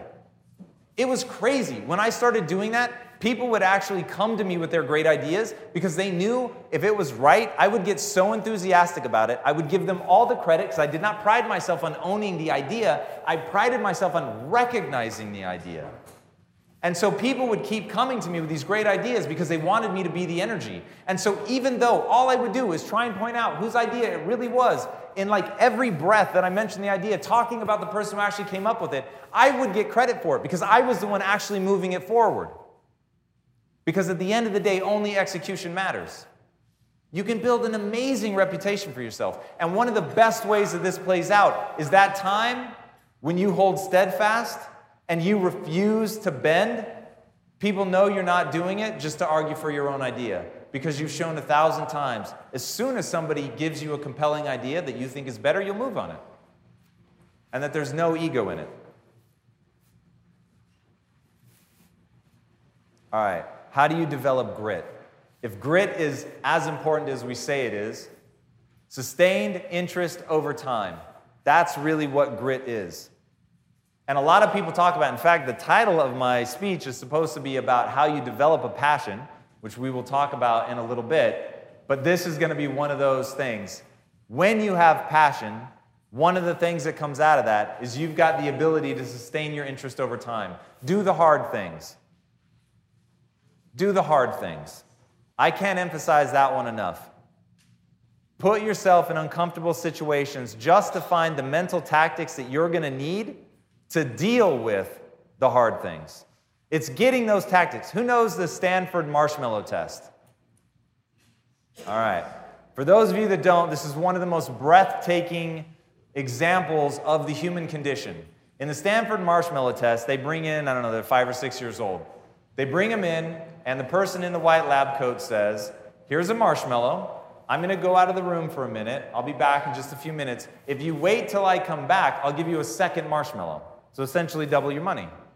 Not bad. Now, what the kid doesn't know is the researcher's never coming back. And all they want to know is how long will you wait before you eat the marshmallow? Some kids have literally gobbled it up before they even get to the door. Other kids are like singing to themselves, putting their head down, getting up, dancing around the room. Some of them bite like the underside and try to put it back so you can't see. and here's what's scary they followed those kids for 25 years. And based solely on the length of time they were able to wait before they ate the marshmallow, predicted their level of success in school, predicted their level of success in the job market. The people who waited the longest got into the best schools, got the best grades, went on to have the highest paying jobs. Just your ability to delay gratification your ability to find tactics that work to get your mind off something. There's no greater control than control over oneself. Anybody here ever done a three day water only fast? Not intermittent fasting. Three days. Do it. You will learn something about yourself. and it will be profound. And what you're going to learn is that your body is manipulative. And I did a three day fast just a couple weeks ago. And I had the flu right before, so there were cough drops laying around. And every time I walked by those fucking cough drops, my brain was like, eat one. And I was like, motherfucker, like, you know I'm fasting. And I literally couldn't believe like how consistently every time I walked by those damn cough drops that my body like gave me this really intense impulse. And that's when I realized like the notion that there are multiple voices in your head, by the way, is very, very real. And I will give you one quick example. Who knows what the corpus callosum is? All right, the corpus callosum is a thick bit of tissue that connects the left and right hemisphere of your brain. If you sever that, you will get people that have literal multiple personalities, one in the right, one in the left. Some of the most intriguing stuff is one of them will be devoutly religious and the other will be devoutly atheist in the same brain, and you can talk to them differently. It's absolutely crazy. But the multiple voices notion is real. There are multiple factions, if you will, pieces that your brain is broken up into. And by the way, you have the equivalent of a cat's brain in neurons just in your digestive tract. So the whole notion of gut instinct, think of all the cool shit cats can do. and you've got that in your digestive tract, neurons. It's literally the same material that your brain is made out of is in your digestive tract. It's utterly fascinating. So we have all these competing things that we want. But inside, if you think of that overwatch, that one person, that's you, that's meant to say, I have goals, and I'm going to act in accordance with my goals. I'm never going to sell out what I want most for what I want right now. I wanted a cough drop right now. But I wanted to get on the other side of a three day fast and say I did it. And I wanted that more. And in learning what your tools and tactics are, so for me, I welcome hunger like an old friend. And I literally, people must think I'm schizophrenic because you'll walk into the room and I'll literally be like pinching and poking at my fat, going, Hunger, thank you. I'm so glad you made it back. It is so good to see you. I'm glad you're here. I know that you're oxidizing my fat, and I'm very grateful for that. So thank you. And in doing that, I reframe it not as something that is unwanted or painful, but as something that is doing exactly what I want it to do. And learning those mental tactics, that's the game. Learning those mental tactics, that's the game. That's how you're to get good at whatever it is that you want to do. If you want to start a business, learning how to deal with your employees is absolutely critical. But let me tell you right now if you lash out emotionally, your employees will lose respect for you. But it's just like the cough drop moment. Now, if somebody had seen me walk by the cough drop, they wouldn't know that I had it literally had to stop myself from lunging at a cough drop. They didn't know that because I have control of myself. I've practiced things like that. I do three day fast. I do what I call bright lines. So I have a bright line. During the week, I don't eat my second meal before 11:30 under any circumstance. My wife one time brought my food 30 minutes early. I was preparing for an episode. It was so sweet of her, but I don't eat before 11:30 under any circumstance. So the food literally sat on my lap, smelling so good, and I was so hungry and I said, Hunger, thank you so much for showing up because you're giving me the opportunity to prove to myself what a badass I am. Because I'm gonna smell how delicious you are, knowing my stomach is grumbling and tying itself in knots because I wanna eat so badly, and I'm not going to. And in those moments, you earn credibility with yourself. I hate working out. Absolutely despise it. It's why I do it first thing in the morning. And the reason I hate it, the weights are heavy, and your muscles start burning when you get into the supposed good reps. So that just seems shitty and backwards. So it is not in any way, shape, or form fun for me. But I earn credibility with myself because it is something that I don't like. I earn credibility with myself showing up every day, and it also reminds me how much I can transform my body it's very easy for me to show you my before and after picture. I used to be 60 pounds heavier. It's very easy for me to show you when I was heavy and then show you six pack abs. You get it. But what you don't see is the body's just a reflection of the mind. what really happened was I changed my mind and I had garnered skills. I had garnered tactics. The things that allowed me to not eat the coffee drop were the things that allowed me to not eat the things that I wanted, to not have a bowl of ice cream, to not indulge in things that are wonderfully delicious. But instead, ask myself, what are my goals? And then back in with my behaviors. All right. The thing about grit that I really want to highlight is boredom. Boredom is the thing that I think kills most entrepreneurs.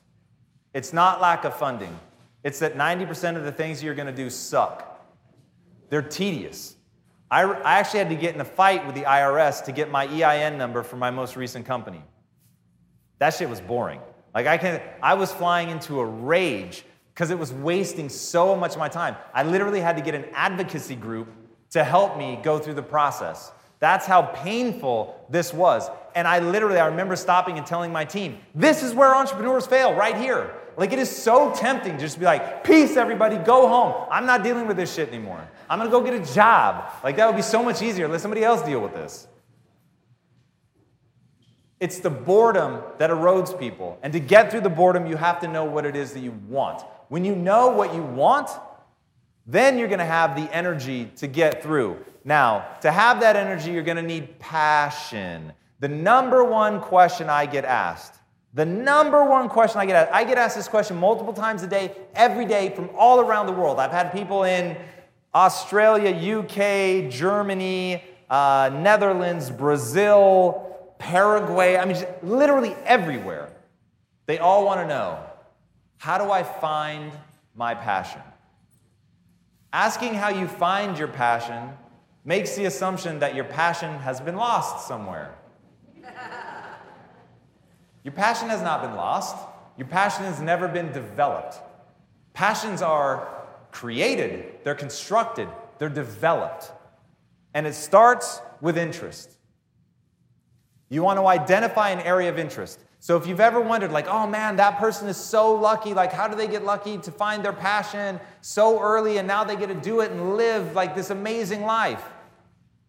And you're searching inside your mind for that thing that's going to be like a lightning rod that's hidden under like a lampshade somewhere in your mind. And you're like, there it is. I finally found it. But it doesn't work like that. It starts with these areas of interest. And if it's something that you're trying to turn into something that you can monetize, it starts with uh, ideally overlapping areas of interest. So you've got multiple interests coalescing, and it coalesces with can money be made here? But even that is not enough. Now, once you have that, you've got to start going deep into gaining mastery. And it's in the process of gaining mastery that you're going to find out if that interest turns into a love, then turns into a passion. People who are passionate are willing to fight through the boredom. Think about a musician. If you want to become the greatest musician of all time, let me tell you how many hours, literally days, weeks, months, years of your life will be dedicated to playing a scale all day, every day, the fundamentals, blocking and tackling. And what makes people great, and I know Ben will back me up on this one, what makes the greatest basketball players, they walk out onto the court at 4 a.m. and they say, I'm not leaving until I've made 2,000 shots from the perimeter. Simple. Period. It is what it is. They put in the work. Now, they're not doing it thinking, oh my God, this is so much fun. They're thinking, I want to win. I want to play at the highest level, and I am willing to break myself in half. And this is the thing that I cannot get entrepreneurs to understand. If you want to be great, I promise you, as Tommy said, you already have in you what you need, which is the ultimate evolution approved ability to adapt. So you can change to get great. You can change to become whatever you need to. And if you're leveraging an earlier win, so much the better. If it's something that you have that little spark of early talent, and now you're just putting the work on top of that, fantastic. But it is the people that are willing to literally break themselves in half to get the result that they want. Research Michael Jordan, the absolute symbol of being the greatest. His work ethic is way more impressive than what he did on the court. If you haven't read Tim Grover's book, Relentless, read it. And what he talks about, Michael Jordan has darkness in him. And if you've ever watched his induction into the Hall of Fame speech, he just lays that shit out. Michael Jordan's a dark motherfucker.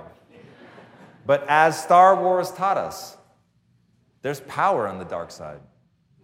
And understanding how to leverage that. But what I want you guys to understand is intensity is required. Putting in the work is required. Doing more work than anybody else is required for greatness. There are three things that you can do work hard, work smart, and work long hours. Most people get real weird when I say they should work long hours. But, Tom, if I'm working hard and smart, why should I work long hours? I'll tell you why. Because I'm also working hard and smart, and I'm working long hours on top of it. So I will beat you every time. Right? Because I'm willing to do all three. But why am I willing to do all three? Because I believe in what I'm doing. I know why I'm doing it. It isn't about the money, it's about knowing where you're trying to get to. And this is how you build your business. We live in a very, very new world. That new world has been defined by social media. For anybody that in the last year has spoken ill of social media, get rid of that matrix style belief immediately. It is the greatest revolution in business ever. It is the reason that you're going to be able to build a business without gatekeepers being able to tell you yes or no. Social media has completely democratized access to consumers. Think about that for a second. Back in the day, you had to pay for radio ads or you had to be on TV. That was it. Those were your options. And it was so expensive. And that's exactly how the big companies wanted it because they could keep you out. So you may have a superior product, but the world's never going to know because they have a way to ice you out. That is gone. Like, really think about that. And I'm seeing some young faces in the crowd. You may not realize it didn't used to exist. It didn't used to exist. You, to get to a mass audience, you had to pay hundreds of thousands, millions of dollars potentially to reach those people. And they made you buy in bulk. It's not like you could do one commercial and see what happens. They made you buy in bulk, they made you commit to big dollars. Now, not anymore. Not only that, when I was growing up, commercials had to be high quality. Now you can film shit with your iPhone. Be like, what's up, girl? And you can sell product doing it. Michelle Phan, you guys know who that is? Built a multi hundred million dollar empire by doing vlogging with her phone on YouTube. The world has changed.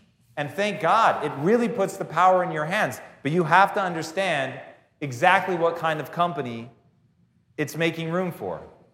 In a hyper connected social world, everything is different.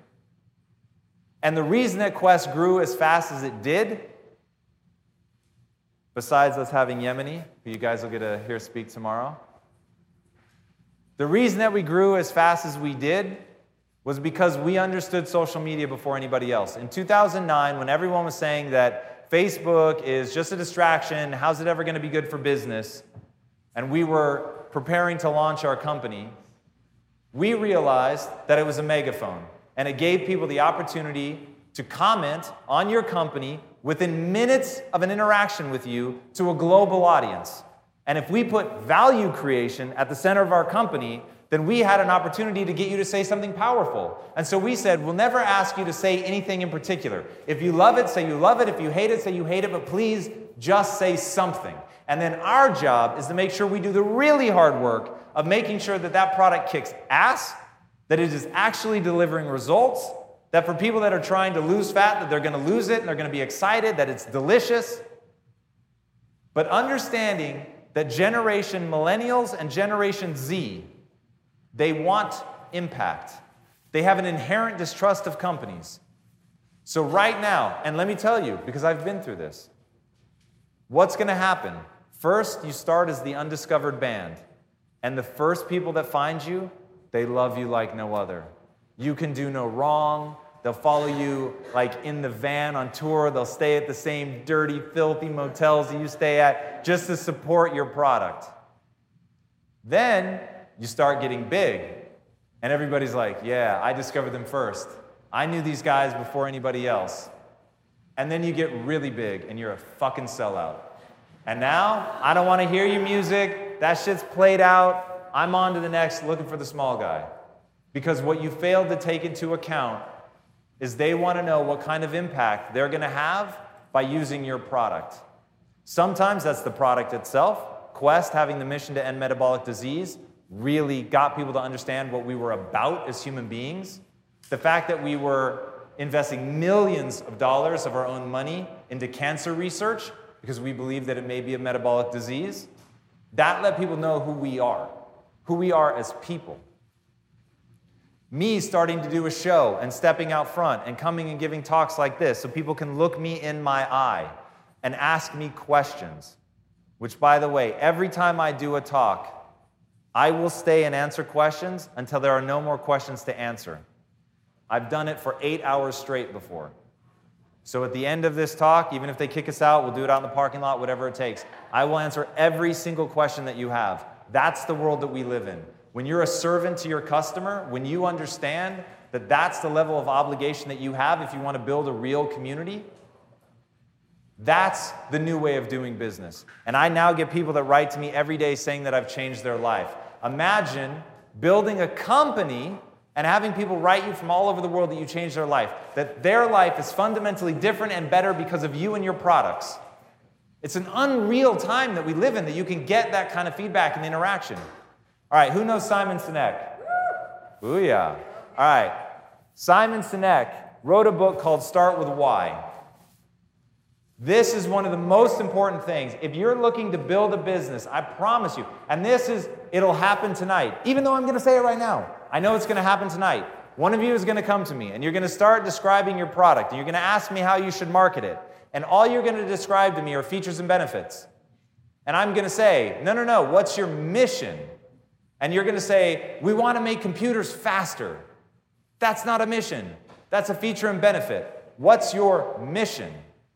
We want to empower entrepreneurs with faster, cheaper computers so that even low income entrepreneurs can launch companies. Okay, helping low income entrepreneurs launch companies, that's a mission. The faster computer thing is a path. And understanding the difference between a path and a mission is critical. I'll give you an example. The mission at Quest is to end metabolic disease. What if we found that food is totally irrelevant to that? What would we do?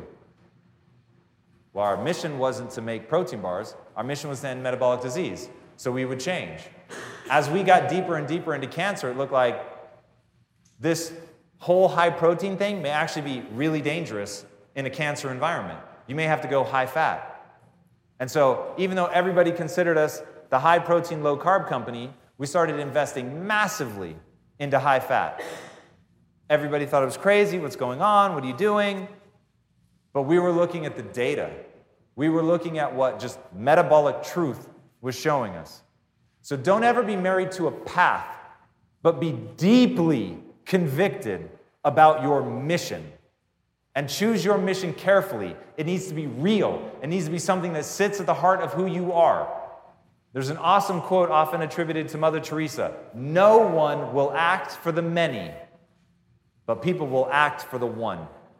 I showed up every day thinking about my mom and my sister. They were very real to me. They were people that I know, that I love, that I see frequently, that I will be mortified to my core if they were to die.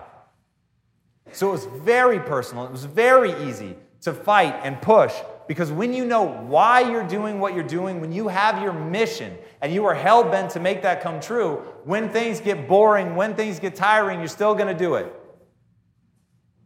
And when you have that thing, you're able to take advantage of one of the kingmakers transparency. There are two new kingmakers. We're going to talk about both of them. The first one is transparency. Social media allows you not only to reach people, but it allows you to reach them in a super transparent way where you can tell them who you are, what you're about, what your mission is, and let them see your company from multiple angles and see if you actually hold to what you say you're about. And don't get me wrong, in some ways, it's actually harder to build a business now because there's no corporate veil, right? If you've got a billion dollars to start a company, you were way better off before. It was so much easier. Oh, you could just hide things and lie and tell people what they want to hear and put out marketing messages. Anybody the cigarette industry? I mean, it's unbelievable how well it worked and for how long it worked. Those days are over. I promise you, the bullet has already been fired that's going to kill the old way of doing business. They are bleeding to death and they just don't realize it yet. Now you're going to have to be transparent. Now you're going to have to tell people what you stand for. And the thing you stand for better be the creation of value. Don't think about profits. Focus on value. The reason you want to focus on value is it's the only thing that you can sell sustainably. You can trick people with clever marketing, don't get me wrong, but it's always going to be short term. The only thing that lasts is something that actually adds real, tangible value to somebody's life. When people write in and say, Dear Quest, I've lost 150 pounds using your products. You've changed my life. My wedding day, which I never thought would come, is now just two months away. I couldn't be more excited. Here's a picture of me and my fiance. We would get stuff like that all the time because we were focused on making a product that was actually real. Finding your passion for something, and building a product that's better than what anyone else is doing.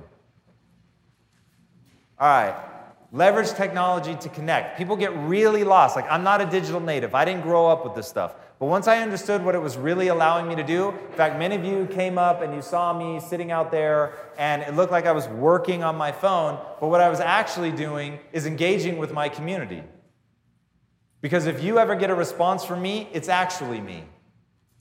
So you can imagine, I'm writing and replying to people a lot.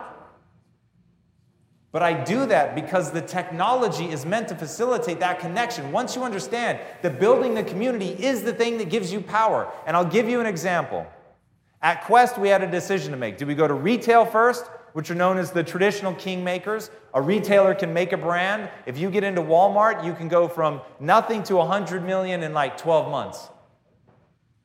Same with Costco. They can pluck you from obscurity and make you a big brand almost overnight. So, do we do that first? Or do we go direct to consumer? We decided to go direct to consumer because we wanted to build a community. We wanted the power on our side. We wanted customers going into retailers and saying, Why don't you carry Quest? So we said no to retailers for a year. In fact, we ended up hiring somebody just to say no to the retailers in a nicer way. True story, because we didn't want to burn that bridge. But the contracts they were sending us were so one sided, so aggressive in the favor of the retailer that we never would have been able to be profitable. And that's how Walmart puts companies out of business that have been around for 115 years. They're squeezing your margins so tight, they become so much of your business that one misstep in like the cost of lids or something, which is what I think killed, what was it, Vlasic Pickle or something? They'd been around for over 100 years, gone. So you have to have the power going into the negotiation. And you're living in a time where you can build a community that believe passionately in you and your product. And you can mobilize them to go in stores and start asking for the product. You can even do it region by region. Think about that for a second. Hey, we want to, right now, today, guys, it's going to be Phoenix. We want everyone going into whatever, you, whatever store you would sell into. We want people going into the Phoenix area, going into the store and asking for this product. And they'll do it. It's absolutely crazy. They get nothing for it other than the pride of being in that community because you've done something positive. You've sold them something of value that's touching their life, it's making their life better. You're transparent, you're stepping out front. They know who you are, they'd recognize you, they feel like they've looked you in their eye and you do things to go above and beyond for them. All right, this is the face of authenticity, my friends. This is actually an Instagram post that my wife and I posted every year. We go sit on Santa's lap. And I thought, hey, we really do it. It's really a thing for us. So share it with the community. And it's stuff like that, as embarrassing that it is, it's stuff like that that lets the community feel like they know you. And in today's world, you need somebody in your company that people will warm to, that they will feel connected with. Because what's going to keep people from losing faith in your company as you get bigger is feeling connected to a person. Companies aren't nameless, faceless organizations, and you don't want them to feel like it. Our customer support department had their own Instagram, just so people could see the people that they were talking to. All right, don't market, build a community. That's critical. How do you build a community? It goes like this At the top, there are thought leaders. Thought leaders are the people that, when you hear them talk, you don't understand what they're talking about. Neuroscientists, all the people that are publishing papers, doing, if, if they've ever done an abstract, then they are very much a thought leader. Influencers in the middle, that's who is listening to the thought leaders. They understand what they're saying, but they have a way of making it accessible to the masses. The masses ultimately are who you're trying to sell to. But if you're going to find the people that you need to find, you're going to get to them through influencers. They're called influencers because a lot of people listen to them. Your job is to get a thousand screaming fans. The way that you do that is by partnering up with influencers who already have the trust of those people. Now, when most people think of influencers, they think of people like this. But really, you should be thinking of people like this. And I'm guessing most of you don't even know who they are, but I'll give you one random example. This woman here, Jenna Marbles. Anybody know Jenna Marbles? All right. Jenna Marbles has a reach of over 20 million followers a day. A day. That's primetime TV numbers. One person can reach 20 million people a day. Now, how do you get social influencers? How do you create momentum with them? So, first of all, you need to identify them. You need to add value to them and their community, and you need to go above and beyond. So, Jenna Marbles is somebody that we actually worked with. And how did we get Jenna Marbles to post a photo of huge stacks of our bars? We sent her knitted sweaters for her dogs. And she loved it because she felt like we understood her, that we'd gone above and beyond she felt a sense of obligation to post that photo because she was so touched by what we had done. And we did the research to find out what she really cares about. She loves her dogs, always talking about how they're cold because they're so skinny and they don't have fur. And so we knit them sweaters. She loved it and then staged that whole photo for us, took the picture, which was huge for us because it reached such a huge audience. And you do that and start turning those relationships into partnerships and beginning to work with them Cassey Ho, anybody know Cassey Ho? So Cassey Ho was one of the first influencers that we started working with. Uh, she has a total social following somewhere in the neighborhood of 5 million people, just absolutely massive. And getting her coming in, and first it was just a paid relationship, but then as she got to know us and know everybody at the company, we actually turned that into an ongoing relationship where we've teamed up and partnered um, now to the point where my wife and co founder in Impact Theory is actually creating a podcast with her uh, and just goes to show that when it's authentic, real connections, that you really can transcend the normal sort of day to day sterile nature of a business relationship and not being afraid to recognize that the times really have changed following some of your vendors on uh, their social feeds and getting to know them can be a really interesting way to spark interesting conversations, to feel more invested in them as people, and I can't stress that one enough. And then at the end of the day, if you're using social media, you've got to publish. You've got to be creating content. Who here has an Instagram account for your work? Instagram account, Facebook, all of that. Okay. The only thing I will tell you that you're doing wrong, and I don't even have to look at your account, you don't publish enough. The consistency of publishing is what it's all about. Every time I do an Instagram story, I get 30 inbound requests on my feed. Just got to be putting it out there. Now, it's got to be value add, but you want to be publishing, publishing, publishing. All right, how do you grow your community? So now you have them, how are you going to breathe life into them and really get them to go somewhere? You've got to be where your customers and fans are. I routinely get asked, Tom, which platform should I address? And the answer is wherever your customers are. If they're on all of them, you need to be on all of them. And I know that that means it's a lot more work and it's redundant. And yes, Snapchat and Instagram stories are basically the same. And maybe Snapchat is going away, maybe it's not.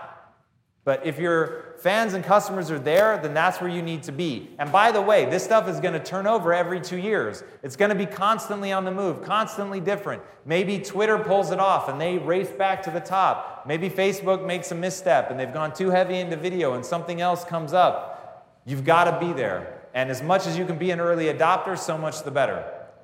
Because it's always the early adopters that win. So keeping your eye on where the technology is going is absolutely critical. All right, be true to the platform. Every platform is different. I'll give you one just quick example, even within a platform, how different it can be. So, first of all, I'll do Facebook versus Instagram.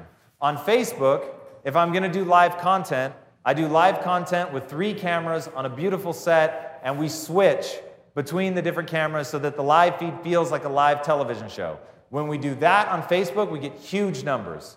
If on Facebook, I were just putting the camera phone on a tripod and talking to the camera, my numbers will plummet.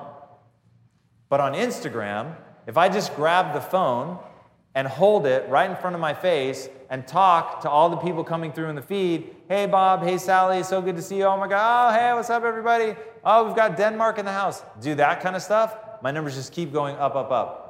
So, understanding what each platform is looking for, how they want to be talked to, how they want to interact with you. Twitter, right? One on one communication, rapid, real time, news based. Now, Instagram, even within the platform, there are different ways you want to interact. So, I'm very formal for the most part in my main posts, but my stories are playful and a little bit more intimate look into my life. And they perform well like that. If I take something that feels right on a story and I put it in my main feed, it won't perform well. If I put something overly formal in my story, then it doesn't perform well. And this comes from publish a lot, pay attention, look at the data. You've got to be really, really data driven. All right, and boost what works. So once you find what's working, then you want to put some ad dollars behind it.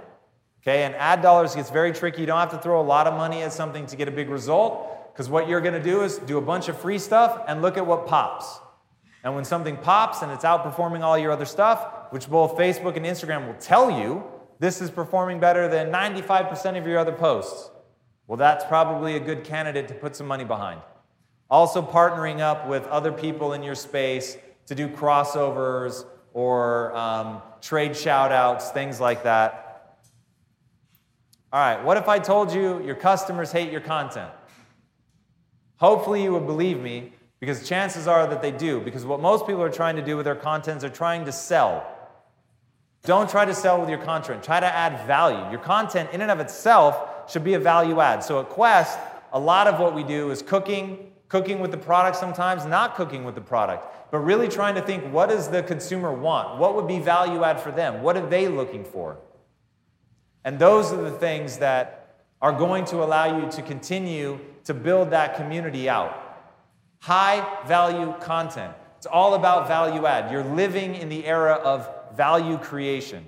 So not only does your product have to be amazing, but your actual marketing in and of itself can't feel like a commercial. It's got to be true to the brand, it's got to be true to the brand ethos, but it has to be in and of itself interesting and valuable. So rethinking that, moving away from traditional features and benefits by this. All right, I mentioned this earlier only value is sustainable. The only thing that you're going to be able to sell over time is that. So you guys need to be having meetings in your company talking about value. What is the value of this ad? What is the value of this marketing? What is the value of this product? You have to know why that thing is valuable. That is absolutely critical. And execute. At the end of the day, only execution matters. You all have a dream. That's why you're here. There's something that you want to do, there's something that you want to create. But at the end of the day, the only thing that matters is your ability to execute. So get really good at that. Crossing that chasm of skill set. And I can't say that enough. The only thing that stands between you and executing on your dreams at the highest level is skill set. It's getting good at something. All right, have very clear goals. It always freaks me out. Most people stop at the first sort of vague notion of what they want to do. I'm going to punch myself in the mouth if somebody comes up to me again and says, I want to help people. That's rad. That comes from a beautiful place. I could totally get it. But that's like coming to me and saying, I want to win an Olympic gold medal. Awesome. Winter or summer? Summer. Fantastic. Swimming or tennis? Swimming. Excellent. Backstroke? Freestyle? Like at some point, it's got to get so specific because you have to know what skills you need to acquire. You have to work backwards from the goal, and the goal has to be hyper specific. So if boredom is the number one killer of entrepreneurs that they're not able to make it through, the next one is they don't have clear goals. And the worst part is they think they do. That's the part that terrifies me. The worst part is they think they do.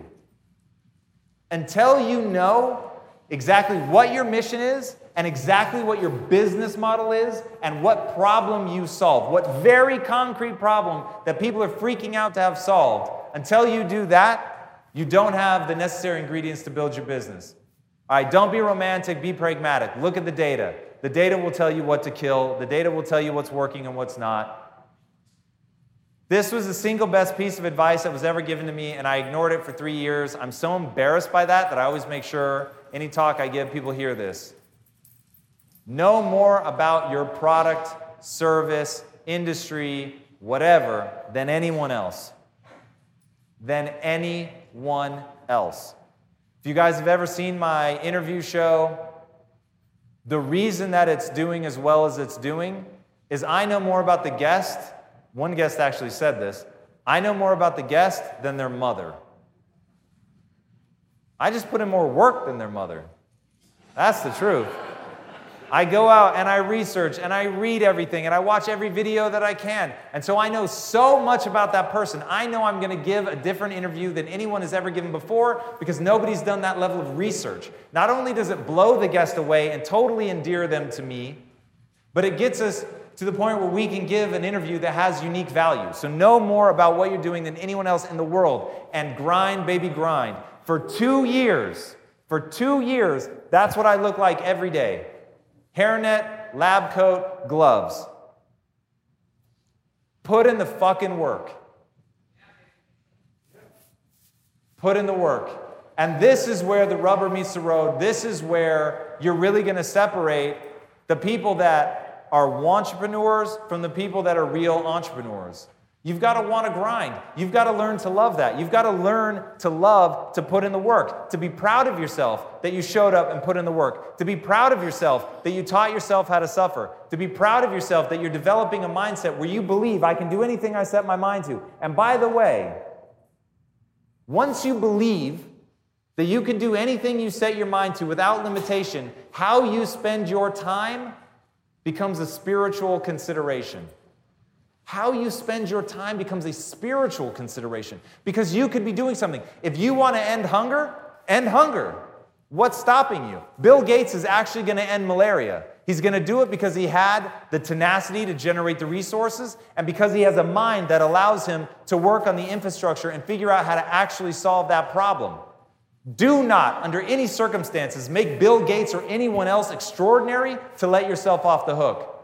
Don't fucking do it. Don't sell yourself short. And this is where I see people go wrong all the time. They look at somebody who's amazing and they say, well, they're just naturally gifted. I could never do that. You couldn't do it because you believe you can't. And because you believe you can't, you don't start putting in the work. Michael Jordan got cut from his high school basketball team. He wasn't exactly showing all the promise in the world. My own mother, when I left for college, quietly assumed I was going to fail and didn't admit that for years. I showed no early signs of promise. I actually have a version of this talk where I show photos from my childhood, and people are like, yeah, motherfucker, you just look stupid. and it's true. I used to dress like a clown, and I mean that almost literally. So my waist was size 36, and I wore size 54 pants, I wore literal jester hats. Um, I had one of those big chains that connected to my belt. Uh, I had shoulder length hair. I did not exactly look the part. And I didn't take myself seriously. It really is a game of transformation. It really is a game of understanding that you can become something. So even though I didn't start with the requisite skills, even though I wasn't a born entrepreneur, which is why I start this tale with that, even though I wasn't a born entrepreneur, I could acquire and did acquire the skills that were needed to execute. It is a very long road that leads you here. Right now, most entrepreneurs in the world are thinking about one thing winning a championship ring. Once you understand the difference between wanting to win a championship ring and wanting to be capable of a championship performance, then you'll have the breakthrough that you need. Because most people are okay winning a ring while sitting on the bench. I am not. That holds no interest for me. I don't want to win the lottery. I don't want something handed to me. That was why, when I quit, I gave the equity back. I didn't want it. If I didn't do it, if I didn't earn it, if I didn't make somebody's life better, if I didn't force myself to actually develop my potential, which for me, the very meaning of life, write this down. The very meaning of life is to find out how many skills you can acquire that have utility and then put that utility to the test in service of something bigger than yourself. I'll say that again. The very purpose of life is to find out how many skills you can acquire that have utility and then put that utility to the test in service of something bigger than yourself. If you do that, not only can you build a big business that adds tremendous value to people, but you'll have what's called technique. You will have something beautiful, a skill that you have fought hard for that can help someone else. And that, my friends, is fulfillment. And going back to the game that you're actually playing, which is brain chemistry, it is not money, it is not accolades, it is not number one on the Inc. 500 list. The game that you're playing is being proud of yourself. The game you're playing is being able to look yourself in the eye and go, damn, you left it on the field. You really played to your full potential, and you're prepared to go back to the gym to get better. When you know that about yourself, everything changes. Like people always ask me, Tom, you work so much, when are you going to take a day off? I'm like, I'll take a day off whenever I want one. I've earned it. I'm not conflicted. I know how much I work. But I didn't take a day off for six and a half years at the beginning of my journey because I didn't believe I'd earned it. Some part of me was guilty because I was still fighting my own mindset. I wasn't always doing the things that I should be doing. Once you get to the point where you know you leave it out on the field every day, take a vacation whenever you want. It won't even be a second thought for you. This is the most fundamental belief that I have. I've hired drug dealers, I've hired former gang members. At one point, the staff at Quest, literally, I had Bloods and Crips working the same production line. It's a true story. Because I told the neighborhood I don't care who you are. All I want to know, who do you want to be? And what's the price you're willing to pay to get there? Boys and girls, I promise you, once you answer that question for yourself, once you know exactly who you want to become, and you're willing to pay a price that is higher than anyone else is willing to pay, you will win. That's the only path to success. Think about what you know about humans. Your job in building a company is to get people to feel so bonded to you, so bonded to your company, that you dazzle them. And have you ever dazzled somebody by lowering their expectations and then comfortably delivering more? The phrase that makes me want to break something under promise and over deliver. Fuck that. If you tell me you want to underpromise and overdeliver, you're dead to me. I don't even want to talk to you because I know what you're trying to do is manage my expectations. You are not trying to be the greatest of all time. You are not trying to be capable of the extraordinary. You will happily win a championship ring while sitting on the bench. I'm not looking for that. What I'm looking for is somebody who knows who they want to become and they're willing to pay an extraordinary price to become that. Because all that matters to them is becoming capable of the extraordinary.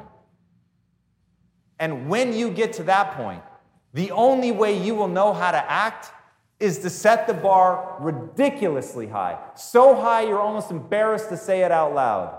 And then, my friends, you're going to surpass all expectations. Thank you.